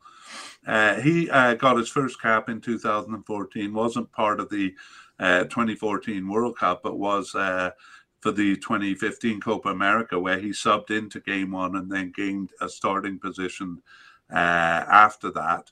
And uh, wasn't part of the 2016 uh, Copa America Centenario, was on the preliminary squad there, but didn't make the final cut. So, uh, kind of on the outskirts of the team. Uh, even for the uh, 2018 uh, World Cup, where he was selected, but just a substitute uh, in that tournament. It was only in the 2019 Copa America that he was fully a starter, uh, starting all six games there. But in the recent Copa America, uh, was also just a substitute. Um, uh, but he did start games four and five. Uh, however, he was subbed out at halftime in both cases. So um, obviously seems to be kind of struggling. Uh, almost, we could say he always struggled to make the starting lineup uh, for Brazil in the tournaments. Yeah, maybe they're just looking for a slightly different type of player than than what he brings to the table at Liverpool. Yeah. Uh, finally, we have a, a, throwback to the past almost in in Hulk. Uh, are you familiar with him, Connor? Yeah, kind of a, a cult figure. Yeah. Um, well, the reason we have him on the list is because he returned after a more than five year absence in September 2021. And he didn't start any of the 13 games, but he was subbed in for one uh, and on the bench for one. And then he disappeared again, as he kind of has. Uh, throughout his career, kind of appearing on the squad, sometimes uh, becoming a big player for them, and then uh, fading off or disappearing. Uh, quite quite comical, really, the way he's come in and out. Yeah. Well, he's 36 years old, so it's certainly at the tail end of his career. He is playing with um, in Brazil with Atletico Mineiro, but he's well traveled. He's played uh, in Japan, um, in Portugal, um, really doing well actually for Porto, uh, for Zenit St. Petersburg, and then also spell in China. So he's he's been around the block. Yeah, that's for sure. I'm now back in Brazil. Uh, well, I won't go through his tournament uh, in uh, in detail. I'll just say his peak years were the two thir- 2013 Confederation Cup uh, and the uh, World Cup in 2014, where he was a starter Uh, but he didn't score any goals in either of those tournaments and kind of off the team and popped up his head in uh, 2016 Copa America Centenario. That was his only other tournament. Um, uh, but I have, for some reason, fond memories of Hulk. I think cult figure is a fun way to put it. Okay, well, let's finish with the uh, uh, position of forward. So uh, we saw in the lineups that this can be a, a single centre forward, it can be a pairing, or it can even be a three man forward line. So we'll deal with the single centre forward position first. And uh, in the in the uh, Copa America, that was Richarlison twice, Neymar twice, and Barbosa once. Uh, all three of those players also appeared in World Cup qualifying. Uh, but Jesus and uh, Matheus Cunha, Cunha were in the role more often. Actually, Cunha uh, coming in for three games in a row towards the end of World Cup qualifying, but uh, otherwise not seen. And then in the final friendlies, it tended to be Richarlison when they had the, the one man forward. Uh, it's basically the same characters when it's uh, a two man forward line, a rotation of the same players. But we also see uh, Paqueta and Coutinho both making appearances as uh, one of a pair of forwards. And uh, generally, Barbosa tends towards the right uh, in a two man forward line.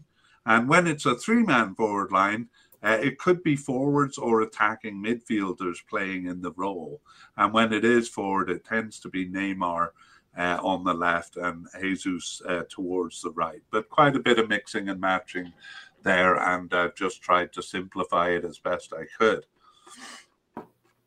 Okay, well, that brings us to the end of the player by player section of the podcast. And now we move on to a discussion of the squads.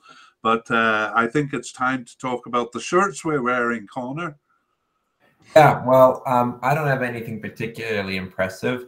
Um, in fact, uh, just a gray shirt. But you have a Brazil shirt, I see. I do. It's it's one of the the few uh, cl- uh, team appropriate shirts I have. Most of the time, I'm I'm kind of faking it just by doing the uh, the right color of the team if I can. But I think we should go back and call yours a referee's uniform to show how objective you are. That's right. Objective and neutral is what I was going for. Great. Let's like take a look at some of the notes, and we'll actually return uh, to some of the things we said at the top of the podcast, which were outtakes from the uh, or takeaways from the uh, previous podcast we did on Brazil. Uh, do you want to talk us through uh, the main titles? Yeah, so the first topic um, was the question of whether Brazil is in a slump. What do you oh. say about that? Yeah, well, by anyone else's standards, we uh, we wouldn't call Brazil's record uh, over the recent years a slump. In fact, most national teams would be delighted to have three quarterfinal finishes and then a fourth place finish as host. But by Brazil standards, and no World Cup title since 2002. And as I said, three quarterfinal finishes and uh, uh, fourth place finish as hosts. Would you call that a slump? For Brazil, yeah, I, I agree. Um, I mean, you know, they're often ranked, you know, if not first, you know, second or third in the world. So they want to be reaching those, you know, I would say finals in, in most tournaments they play in. So to not reach that and to get only as far as the quarterfinals, um, including as hosts, is really uh, or sorry, it was fourth place house is really not up to their very high standards. Yeah. Uh, not so much in the Copa America. I mean, they, they won the title in 2019, uh, which, uh, if there was talk of a slump, that kind of ended uh, ended that. But uh, yeah, I do think Brazil is very hungry for another World Cup. And uh, they've kind of proven it in their play over the last little while. Um, I'll see if you agree with this, but my sense is uh, a more sober attitude, a more down to business attitude, and a little less antics. There, there aren't a, a lot of players. Uh, when I say the word antics, who come to mind, but there is one. Yeah, Neymar, absolutely yeah, so uh, I don't know. He's a bit older now. I think we can maybe expect a few antics in the cup, like uh, taking dives and stuff like that. Um, but on the whole, I think uh, Brazil has been really businesslike in this period. I think you noted in the uh, in the team podcast that even when they had assured qualification for the World Cup here, that they were they were still uh, steamrolling everyone as if uh, as if um, you know they wanted to to keep going right to the end. Yeah, their um their record in qualification was really stunning. Um, it's such a difficult group, like you said, they really overran the competition. Um, and I and I think they kind of have needed that approach. I mean, you know, historically, you know, playing Brazil, it didn't get much tougher than that. But you know, they've only won, you know, the last World Cup coming in 2002. You know, people haven't viewed Brazil the same way with quite quite the same fear.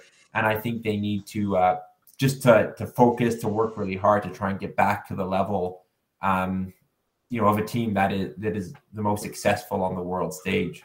Yeah, and I would say in recent uh, Copa Americas and in uh, uh, especially this qualifying campaign, we've seen that. So it'll be interesting to see if they are uh, uh, if they are uh, the same way in the cup. but I would say the biggest, the, the the most outstanding issue for Brazil is the notable lack of issues. Not much controversy, not much infighting. They are rotating positions, but I don't hear players kind of uh, whining about how much starting time they have. Do you have a sense uh, of that? No, I, I think you're right. Uh, the business like is is correct. Um, you know, they lost the final in the 2021 Copa America. That's really kind of the only glitch on their record. Um, they've just been so consistent. Um, you know, yeah, it almost justifies the the the use of the word awesome, Connor. Awesome. Yeah. Often overused, I would say, but uh, they have been awesome. Um, well, let me tell you about the word awesome. I mean, uh, like awe inspiring, uh, something that we say is awesome should be something that like we are seeing god before us god in action before us. It's a tremendous waterfall thundering down in front of you. It's a, a an amazing starry night sky. It's not getting 86% on a quiz I, I, I I do agree with you. Okay, sorry, I, I lost my head a little bit there. Uh, one of the other, again, these are not issues but notes, but uh, uh, we've alluded to it in the player-by-player section that we're seeing uh, more of a kind of a rotation of a couple uh, or three players um, rather than set starters. Uh, and we can use goalkeepers as an example. In the 2019 and 2018 World Cup, we saw uh, one player starting all the games. Uh, in the 2019 uh, Copa, oh, sorry, 2021 Copa America, and in the game since, we see more a position being shared uh, between two players. Did that strike you, Connor? It, it does strike me as a bit unusual, but I, I think in the 2014 um, or 2018 World Cup, you might be able to correct me, the one where Neymar got got injured, it kind of unsettled Brazil as it did, as we talked about earlier, when Thiago Silva uh, got injured in 20 or was suspended for the semifinals in 2014. So I think the fact they're rotating players in should, you know, ideally make them, them less susceptible if they lose a star or key member of the squad. So I think it's actually a, a good thing that they are rotating. Yeah, that's a really interesting uh, observation. I mean, we saw it actually. Uh, we had difficulty uh, kind of putting players as definite candidates because uh, even some of the players who, who you would kind of intuitively think would be definite only played maybe seven or eight of their 13 games. So we have a lot of players at the likely level who are probably definite candidates. Uh, it's only, I think, uh, Marquinhos and Paqueta who, who had more than 10 of the 13 games as a starter. Uh, so that was kind of interesting as we went through the players. Uh, okay, we'll just make a note on the formation uh, and consistency and uh, uh, variety. Do you want to talk to that, Connor?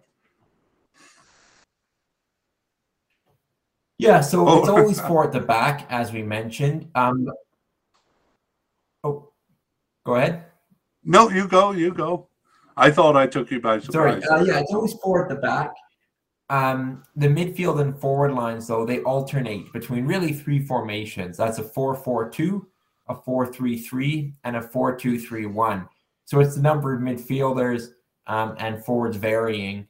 Um, yeah. yeah, and they kind of, especially the four four two and four two three one, they've kind of used basically equal numbers of time um, since the 2021 Copa America. Right, and a bit more than the four three three formation. Uh, the next, uh, the next kind of general point is uh, they, um, and maybe this is a bit of a, a personal observation, but uh, I find that Brazil doesn't have a lot of big egos on the squad. Uh, and sometimes I find this kind of undermining European squads a little bit, but with the possible exception of Neymar, most of the players seem seem fairly subdued and kind of quietly go about their business. Um, and I think this actually allows them to rotate players without the players getting upset about how many starts they're getting or, you know, insisting on being starters. So as we saw, uh, Paqueta and Neymar um, uh, usually start and Neymar when he's healthy uh, because he missed a few games, but it was due to injury, and Marquinhos probably. Uh, but all of the other players um, seem to be satisfied enough with uh, playing half of the games or slightly more than half. What do you think? I, I think it shows that they're buying into the system um, that the manager has set, where you know you're on a on a big you know a country like Brazil. There's going to be good players around you, and I think people have to um, accept that, accept their role within the team, and and yeah, if people can do that and put a team first mentality first, and I think that makes uh, Brazil more dangerous than they are just by the the individual star players and star talent that yeah. they have. All right, and then one more point, which I was kind of excited to uh, introduce to you and our listeners to uh, to see what you thought of it. Uh, uh Brazil seems to handle newer, uh, younger, hot candidates a bit a bit differently than other teams. Most teams would kind of insert them into the starting lineup right away, uh, not always for the better by the way. But uh, with Brazil, it's so tough to make it into the squad that some of these uh, some of these new and and uh, and players who are on fire. I'm thinking right now of uh, Newcastle's Guimaraes or Arsenal's uh, Martinelli or uh, Raphinha, who's been playing for uh, Leeds and Barcelona. Um, you know, some of them last year were uh, very hot. Uh, all of them are off to a good start this season. And um, but that doesn't necessarily mean they're going to get a start ahead of the established veterans. Uh, what do you think? Yeah, it's a good point. I mean, there are some players, um, some real veterans on Brazil that have been around for a while and are still playing well. So, um, I, in general, I, I, I certainly agree with your point that you know there's a lot of younger players knocking at the door, but I think Brazil has been kind of wise with how they've introduced them. They've gone for a bit more stability, trying to give some players chances, but it's not kind of always being distracted by you know the newest shiniest player and trying to find room for them. So um, I think it's I mean it's always hard to to crack crack into Brazil's squad. Um, but I think they're kind of trying to to fold players in as opposed to to rush them in, and I think that's again they're probably better for it. Yeah, nicely put at the end there. Yeah, so I think we'll see uh, we'll see these players uh, coming in as substitutes, uh, maybe getting starts because of an injury or getting starts in B team games. Uh, but I think perhaps some some uh, kind of new soccer fans will be like, well, you know, wow, this guy is uh, tremendous for his club team. Why am I not seeing him starting? It's amazing. Yeah, I agree with that. Um, and you know, they they they will still rely on players that are based in Brazil, which is important too um, it's not only European players who uh, who are making the squad. Right. Well, that's a nice transition into the uh, into the next section. And do you want to uh, talk about their club affiliations, or shall I do? Yeah, I'll talk about the club affiliations, and if you have anything to add, certainly go ahead. Um, with Brazil, like like some of the top teams, it's really just a who's who's of big clubs. Um, Brazil has players playing in a lot of different leagues, um, but all on top clubs. So you have Real Madrid and Barcelona. You have PSG, uh, Juventus. Um, in England, you have you know Liverpool, Chelsea, Man, Manchester United, Man City, Arsenal, Tottenham. Um, so really, kind of in all the big clubs, they they you know Brazilian players are there. Um, but they also have um, some players from the Brazilian domestic league, which is quite strong, of course. Um, not always um, kind of the, the biggest name players, um, but I think it's it's good for Brazil that those players still get a chance and they don't necessarily need to move to Europe to feel that they they need an opportunity. Yeah, I think the Brazilian attitude is not so much that the you know the best teams are in Europe, uh, more more that the money uh, is in Europe. So if those players can go and and uh, uh play in Europe during their prime, they'll kind of maximize uh, their uh, potential uh, as money earners, and then we've seen a few of them kind of move back to Brazil uh, in their in their retiring years, and uh, of course all of them coming from those teams uh, in the first place, and maybe spending the first couple of years uh, with the Brazilian clubs to to um, develop their reputation. So kind of an interesting model, but a model that most of the players seem to choose. Hey. Yeah, I agree that that starting in Brazil with a youth club, going to Europe and then coming back in Brazil is, is kind of a well trodden path for many Brazilian internationals. Yeah, one player came back to uh, Mexico, which kind of baffled me a little bit, but um, let's move on to our next section. And uh, this deals uh, with age experience and a couple of statistics I've been working on. So, uh, one of the things I uh, examine is uh, how many players are kind of on the board for them. And that really is uh, players who have played uh, since 2021. So we see, uh, but and, and, the best way to understand these statistics is by comparison with other teams. So uh, we see that there are a few teams, especially the CONCACAF teams, uh, I got to say, USA, Mexico, and Costa Rica, but also Ecuador, that are dealing with a, a huge number of players, uh, more than 60 players uh, who have played for them over the last couple of years. And it looks like those teams uh, would have a bit of a selection uh, difficulty in having to reduce it to 26. But uh, Brazil is a very reasonable number of players, 46 players, uh, and the average is about 50. So, uh, yeah, it seems like they don't. as you said, shiny new players. They don't kind of bring on every shiny new player for Brazil, which would be hundreds of players, frankly, uh, and kind of try them out in the squad. Uh, rather, they seem to to use the the club process as a bit of a selection, and they really have to do well for their club. Uh, to even get a to even get a sniff at the Brazilian club. Is that how you would interpret the low number of total candidates? Yeah, I think it's exactly what you said. It's a really high bar to get into the squad, and um, you know, once once you're there and you've proven yourself for the Brazilian team, I mean, then you have a have a chance of getting more of a run in the team. Yeah. Uh, okay, and then the other two statistics, uh, as far as Brazil goes, are not very significant. Uh, we have uh, total players under consideration. We say so. We say the uh, definite, likely, and possible candidates, and uh, the average there is 33, and Brazil is at 34. So um, I don't think there's any anything we can really draw out of that, unless you have something to say, Connor. Nope. Uh, yeah, bang average for Brazil. Yeah, and the same with the next one. So definite and likely categories. The average is 21. Uh, Brazil is a little bit higher at 23. So we can pretty much be sure that most of the definite and likely players uh, are going to make the squad. That would only leave three spots for uh, for the possible players that we talked about. Um, what do you think? Yeah, I mean, there may be a couple surprises, and and of course, injuries can and you know will play a role. Um, but yeah, I I think they've uh, haven't experimented too too much, um, which gives a pretty good core of players that that we think they'll be selecting from.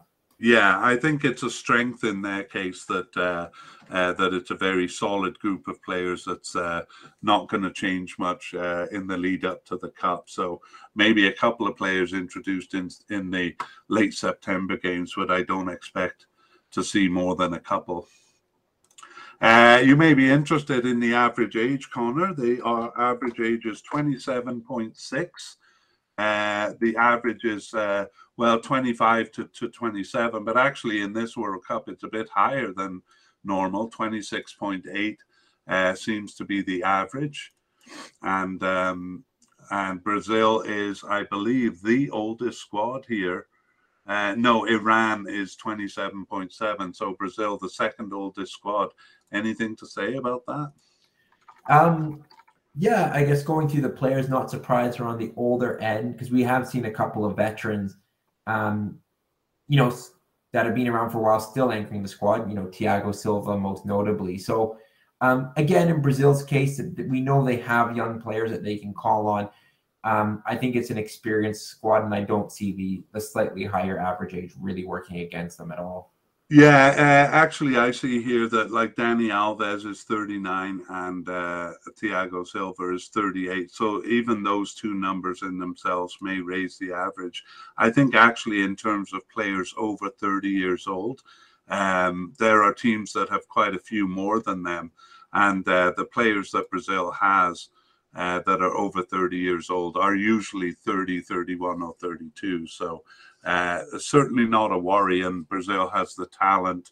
Uh, it, uh, you know, a team like Costa Rica is maybe relying on the older players because they can't find other players to replace them. But for Brazil, if you're on the team at 38, uh, it means you're still performing really well at 38. Okay, well, the average number of caps, uh, well, given that they have so many veterans, we would expect this to be uh, uh, on the high level. And um, uh, it is 31.1 uh, and the average is 29. So actually not as much as I would have thought. But uh, they do have quite a few younger players balancing out that. And again, it's hard to kind of make it onto the squad. I think I'll just jump forward uh, to total goals 186. And I got a new stat here that I've been working on, Connor, and it is uh, goals per cap. Um, goals per cap. And just to put it in context, the average is uh, 13. Oh, sorry, I'll make this a percent. The average is 13.7%, uh, but Brazil is the highest uh, among all teams at 17.6%. So that's just an incredible scoring ratio. Uh, for comparison, we have uh, Germany at about the same level. Uh, Germany and Argentina are 17.5%, uh, and uh, the next closest is France at 16.8%. So even 1% makes a big difference. A very high scoring team. Yeah, and goals from uh, kind of lots of different players as well. Yeah, yeah. We usually kind of look at the uh, percentages of players. We'll take a quick look at that here, but uh, I don't really want to dwell on it too much. But we have, um, um, of course, Neymar with that 66 goals in uh, 121. Oh, sorry, 75 goals. 75 goals in 121 games uh, I have here, but we had 66 in the player by player. So uh, maybe I got to check that out. But yeah, I don't think we need to make much of a case that uh, Brazil has scoring power. Yeah, absolutely. Yeah. Uh, so let's move on. And actually, in terms of players and issues to watch, I said above that, um, you know, one of the most notable things is the lack of notable issues. And you'll see that here. Uh, we could say for every position something like this. Uh, for goalkeeper, is it going to be a- Alisson or Ederson? Uh, but I'll make short work of that by saying that for almost every position, they've been rotating players. Uh, so we might have one player, in this case, Alisson seems uh, slightly more likely than Ederson. But what's really true is that they'll probably rotate in the cup, maybe even uh, the third string keeper getting a game. And rather than going through that choice for all the uh, positions, I think we're going to find that uh, there's a couple of candidates for each position. Yeah. Uh, so we'll uh, move on to the midfield, and uh, we've already talked about this point. This is not necessarily a midfield thing, but since most of the hot new players are midfielders, uh, I'm going to say look for those hot new players not as starters, but as coming in as substitutes. Do you agree? Yeah, I think so. Um, yeah, I think that's kind of how Brazil gives opportunities to players to crack into the squad. But I think, especially for the World Cup, where there's not really about experimentation. You'll kind of see some of the players who got them there, and especially through such a such an impressive qualification campaign. Yeah. Uh, they may come in for a B team game also, or uh, to replace an injured player, but I wouldn't expect to see the hot names as starters. And finally, on the uh, on the attack, are we going to see Neymar's antics uh, in this World Cup, Connor? Um, I hope he's matured a little bit. Um, you know, certainly he's he's dominated for some for some wrong reasons in previous tournaments. Um, I mean, I think it's a little bit in his personality. Um, you know, some of the diving and, and stirring up trouble. I'm I'm not sure he's fully beyond that. Um, but um, yeah, I'm sure he'll he'll have a, several of his own headlines, um, as he always seems to. Yeah, uh, I agree with you there. I have in my notes here likely to infuriate and amaze in this cup. Okay, let's look at some of the new players. Uh, do you want to introduce the, the names? And I'll just add a little bit, but we won't go through the whole uh, the whole bio here uh, because we did talk about them in the player by player. Uh, but we basically uh, are kind of proving how tough it is to get onto the squad. We just have two definite candidates, uh, one likely candidate, and then a host of possible candidates. Uh, uh, sorry, I'm saying candidates. I should be saying uh, newcomers. Yeah. So the two definites we have are, are Anthony or Antony with Man United and Raphinha. Yeah, and as I say, we won't go into detail unless something needs to be said. Uh, how about the likely? Likely, we have one, and that's Matheus Cunha, the Atletico Madrid uh, forward. Right, and all the rest of them are just at the possible level. Yeah, so two goalkeepers, Everson and Santos. Right, and we don't really expect uh, uh these ones to make the squad, uh, especially the goalkeepers. Yeah, um, center backs we have Lucas Verissimo and uh, Gabriel, who plays with Arsenal. Uh, that's right. And as we say, probably just three of these possible candidates or so uh, will make the squad. So I would say the odds uh, are kind of against them, although uh, a, a, few of them will. Yeah. Um, Alex Telles and uh, Guilherme Arana are both left defensemen. Yeah, and uh, Alex Telles is actually 29 years old, but if he makes the squad, this would be his first tournament. Uh, that's why we have him here. Yeah, a couple central midfielders in Gerson and Bruno Guimaraes, uh, the Newcastle player. Uh huh. Again, um, well, no, you keep going. And then two young attacking players, both 21, uh, Gabriel Martinelli and Rodrygo, uh, Real Madrid. Right. Okay. So we probably won't see all of those players and probably will see a couple of them. And uh, let's move on to injuries. Um, right now, they only have just the one, and that's to uh, Guilherme uh, Arana, who is just a possible candidate. So Brazil. Uh, so far, so good as far as injuries go. Uh, he was injured in mid September, and um, he has an unknown uh, return date on a cruciate ligament injury. Uh, I'm no doctor, but I do think that's a bit of, or can be a long term injury. Do you have any insight? Yeah, certainly can be. That's uh, that's one of those injuries that does take a while to come back from. Yeah, well, as a possible candidate, uh, it wouldn't be a huge loss for Brazil, and they certainly have uh, enough players to cover that. Uh, let's go through the notable absences. And um, again, we, we could mention countless Brazilian players who are strong for their club teams. Uh, and some of those never even get a sniff at the national team. So the first candidate we have here, Douglas Luiz, is a bit of a representative example. Uh, played a few games for the cup, uh, and uh, you know one of the few actually who did get a tryout with the national team, but it was kind of brief. Uh, they tried him out and he doesn't seem to have made it. Um, that would be the story of a lot of uh, Brazilian players. So we'll begin with Douglas Luiz, but uh, uh, uh most of these are basically players retiring. Uh, do you want to take us through them? Yeah, uh, Willian is certainly in that camp. Um, Yeah, he was uh, part of the 2019 Copa America, but that was his last tournament, so he's been off the team for a while. Yeah, two attacking players who are not retired, um, Everton and Roberto Firmino. Yeah, Everton with a bit of a sudden exit from the team because uh, did really well in the 2019 Copa America and uh, was a kind of a rotating starter in 2021. Um, uh, so, but is rather suddenly uh, off the team.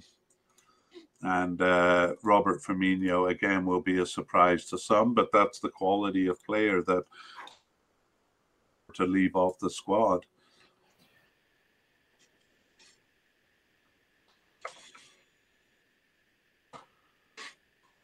Okay. Yeah, we should probably put him in the same category as Everton and uh, Firmino. So not kind of gone for good, but uh, was a starter in the 2021 Copa America, and then kind of um, uh, kind of suddenly off the squad. Uh, so a possibility of of coming back, but um, uh, kind of abruptly off the squad after looking like he was making inroads. Yeah, Cassio Ramos, uh, goalkeeper, is the next name. Yeah, he was a backup goalkeeper for the 2018, probably the third string keeper for the 2018 World Cup and the 2019 Copa America. But uh, those were his only two tournaments, and uh, now uh, haven't hasn't been heard of since the 2019 Copa America. Uh, the rest are actually players. Uh, we do have some listeners who kind of follow the team uh, from World Cup to World Cup. So we, are going to mention a couple of the bigger names who were on the World Cup squad in 2018, uh, but sometime between then and now uh, have retired or drifted off the squad.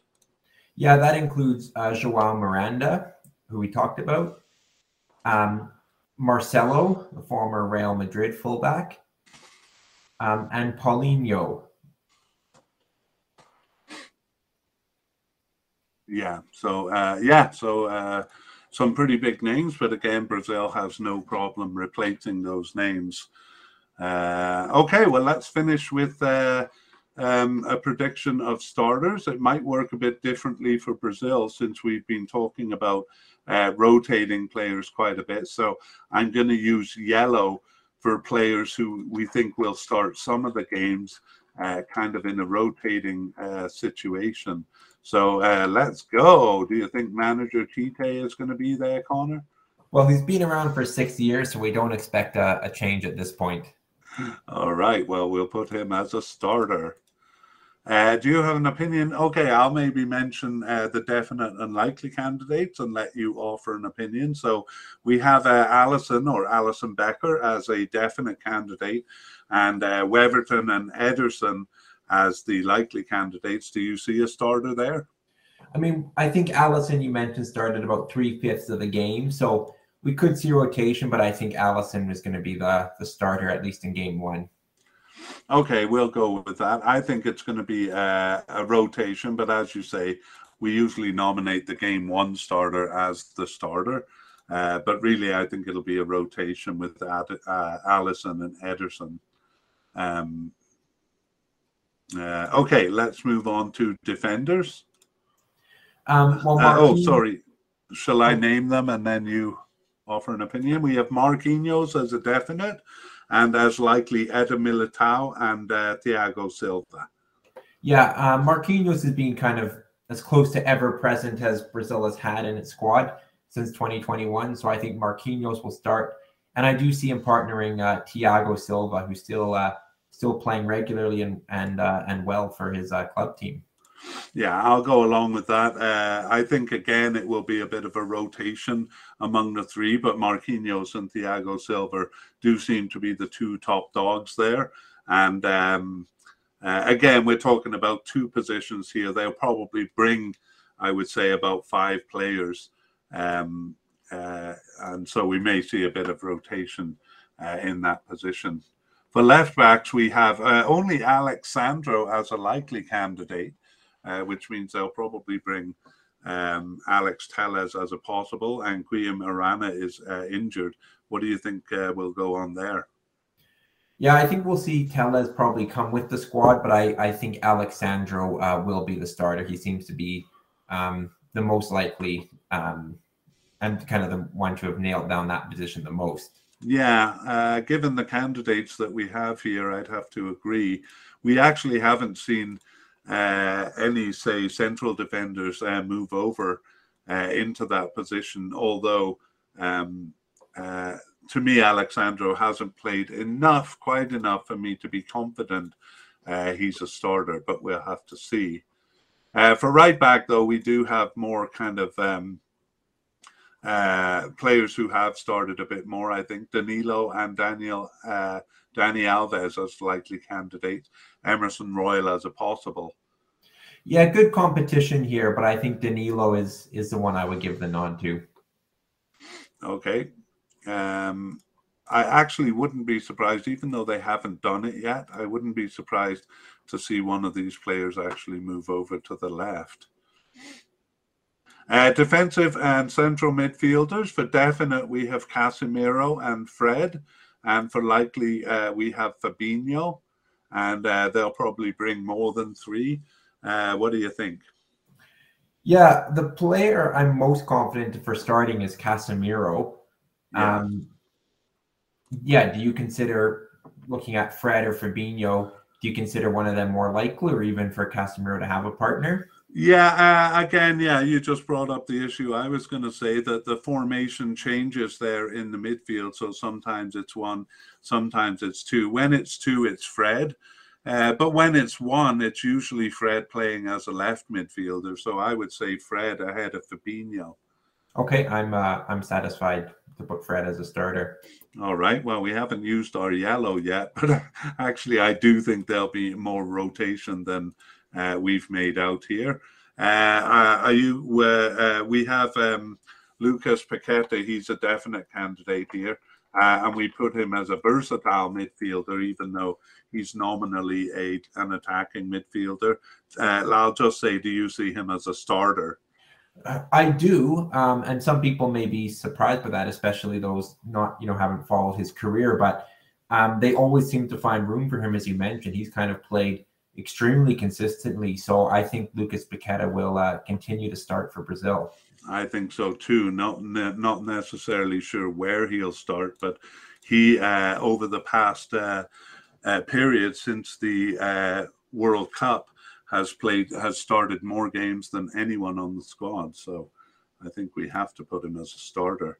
Uh, for right midfielders, they don't use the position that much, but they use uh, left wingers and left attacking midfielders more. So we'll kind of look at the attacking end of the squad with the left wingers and the forwards. And we have uh, Vinicius Jr. as a definite candidate, Richarlison as likely, and then uh, the young and and uh, uh, kind of uh, well hot. I don't mean that in in a uh, uh, sexual sense. I mean it as uh, in good form. Gabriel Martinelli, but only as a possible candidate here. do you see any starters there? Uh, yeah, not really. I, I think it will be one of Vinicius Jr. or Richarlison, but I'm not I'm not sure who. Um, I'm not sure how often they play together. Um, but yeah, I'm not confident to call a starter there. Um, yeah, me neither. Um, I think of the two, Vinicius Junior probably the more likely, but uh, um, again, I, I, think it'll be a bit of a rotation where both of them get some starts. And I think uh, Martinelli, Gabriel Martinelli, yeah, will agree. probably come in as a substitute. Um, Okay, uh, for right wingers, we have Antony and Raphinha as definite candidates and Rodrygo as possible. Again, I think we'll probably see rotation there as well. Um, it's interesting that that position has kind of younger players and players who aren't as well established with the squad. It's the first tournament for all of them. Um, so there's a bit of kind of competition there. Um, so yeah, again, I, I, think probably Antony and Raphinha the most likely, but not confident. Yeah, we did see a lot of uh, players rotating into that position in the Gold Cup and the first half of World Cup qualifying, and then these two players kind of seemed to nail it down a little bit more towards the end. But I agree with you. Uh, right now, it looks like it would be one of the two players, but it would be difficult to say which one. And we, we you know, we kind of know that Brazil seems to be going with the rotation system. Um, okay, we have Philippe Coutinho as a likely attacking midfielder, but do you see him as a starter? Uh, I don't. I, I, think that position is more likely to be filled by Paqueta or or possibly some of the other attacking players. Yeah, me too. Uh, among the forwards, we have Neymar as definite, Matheus Cunha and Gabriel Jesus as likely. I think it's interesting that uh, Gabriel Jesus wasn't taken for the last four matches. So that means I, I don't think he'll be a striker, though if there is um, two up front, then then he's a good shout for it. But um, you know, Neymar is a, is a definite starter, um, and I wouldn't be confident enough about anyone else. Yeah, me too. I'm a bit surprised that uh, Gabriel Jesus has started as little as he has, and as you said, uh, kind of not uh, not even called up for the last few games there. I'm sure he will be uh, called up to the Brazil squad, but um, again, any other team in the world would have him as a starter, but uh, um, not necessarily Brazil. So um, uh, again, I, I, maybe I'll put him in yellow because I think he'll start a few games. Do you think? I, I, think it's possible, and I think he is probably the most one of the more likely candidates if they decide to go with two up top. He could be um, the person you know who will partner Neymar um, at the top of the field. Yeah. All right. Well, that uh, brings us to the end of the oh, um, that brings us to the end of this uh, media cast. So keep in mind, we'll be doing an update as new information comes out, and that will probably be in early to mid November uh, when the teams have published their final squad lists. Yeah, and meanwhile, keep an eye on us at Soccerphiles Canada. That's Soccerphiles with a PH in the middle and an S at the end. Uh, and our website, uh, soccerphiles.captivate.fm and check uh, our show notes for links to our website and previous podcast series. Okay, and we hope we will see you next time. Uh, bye bye for now.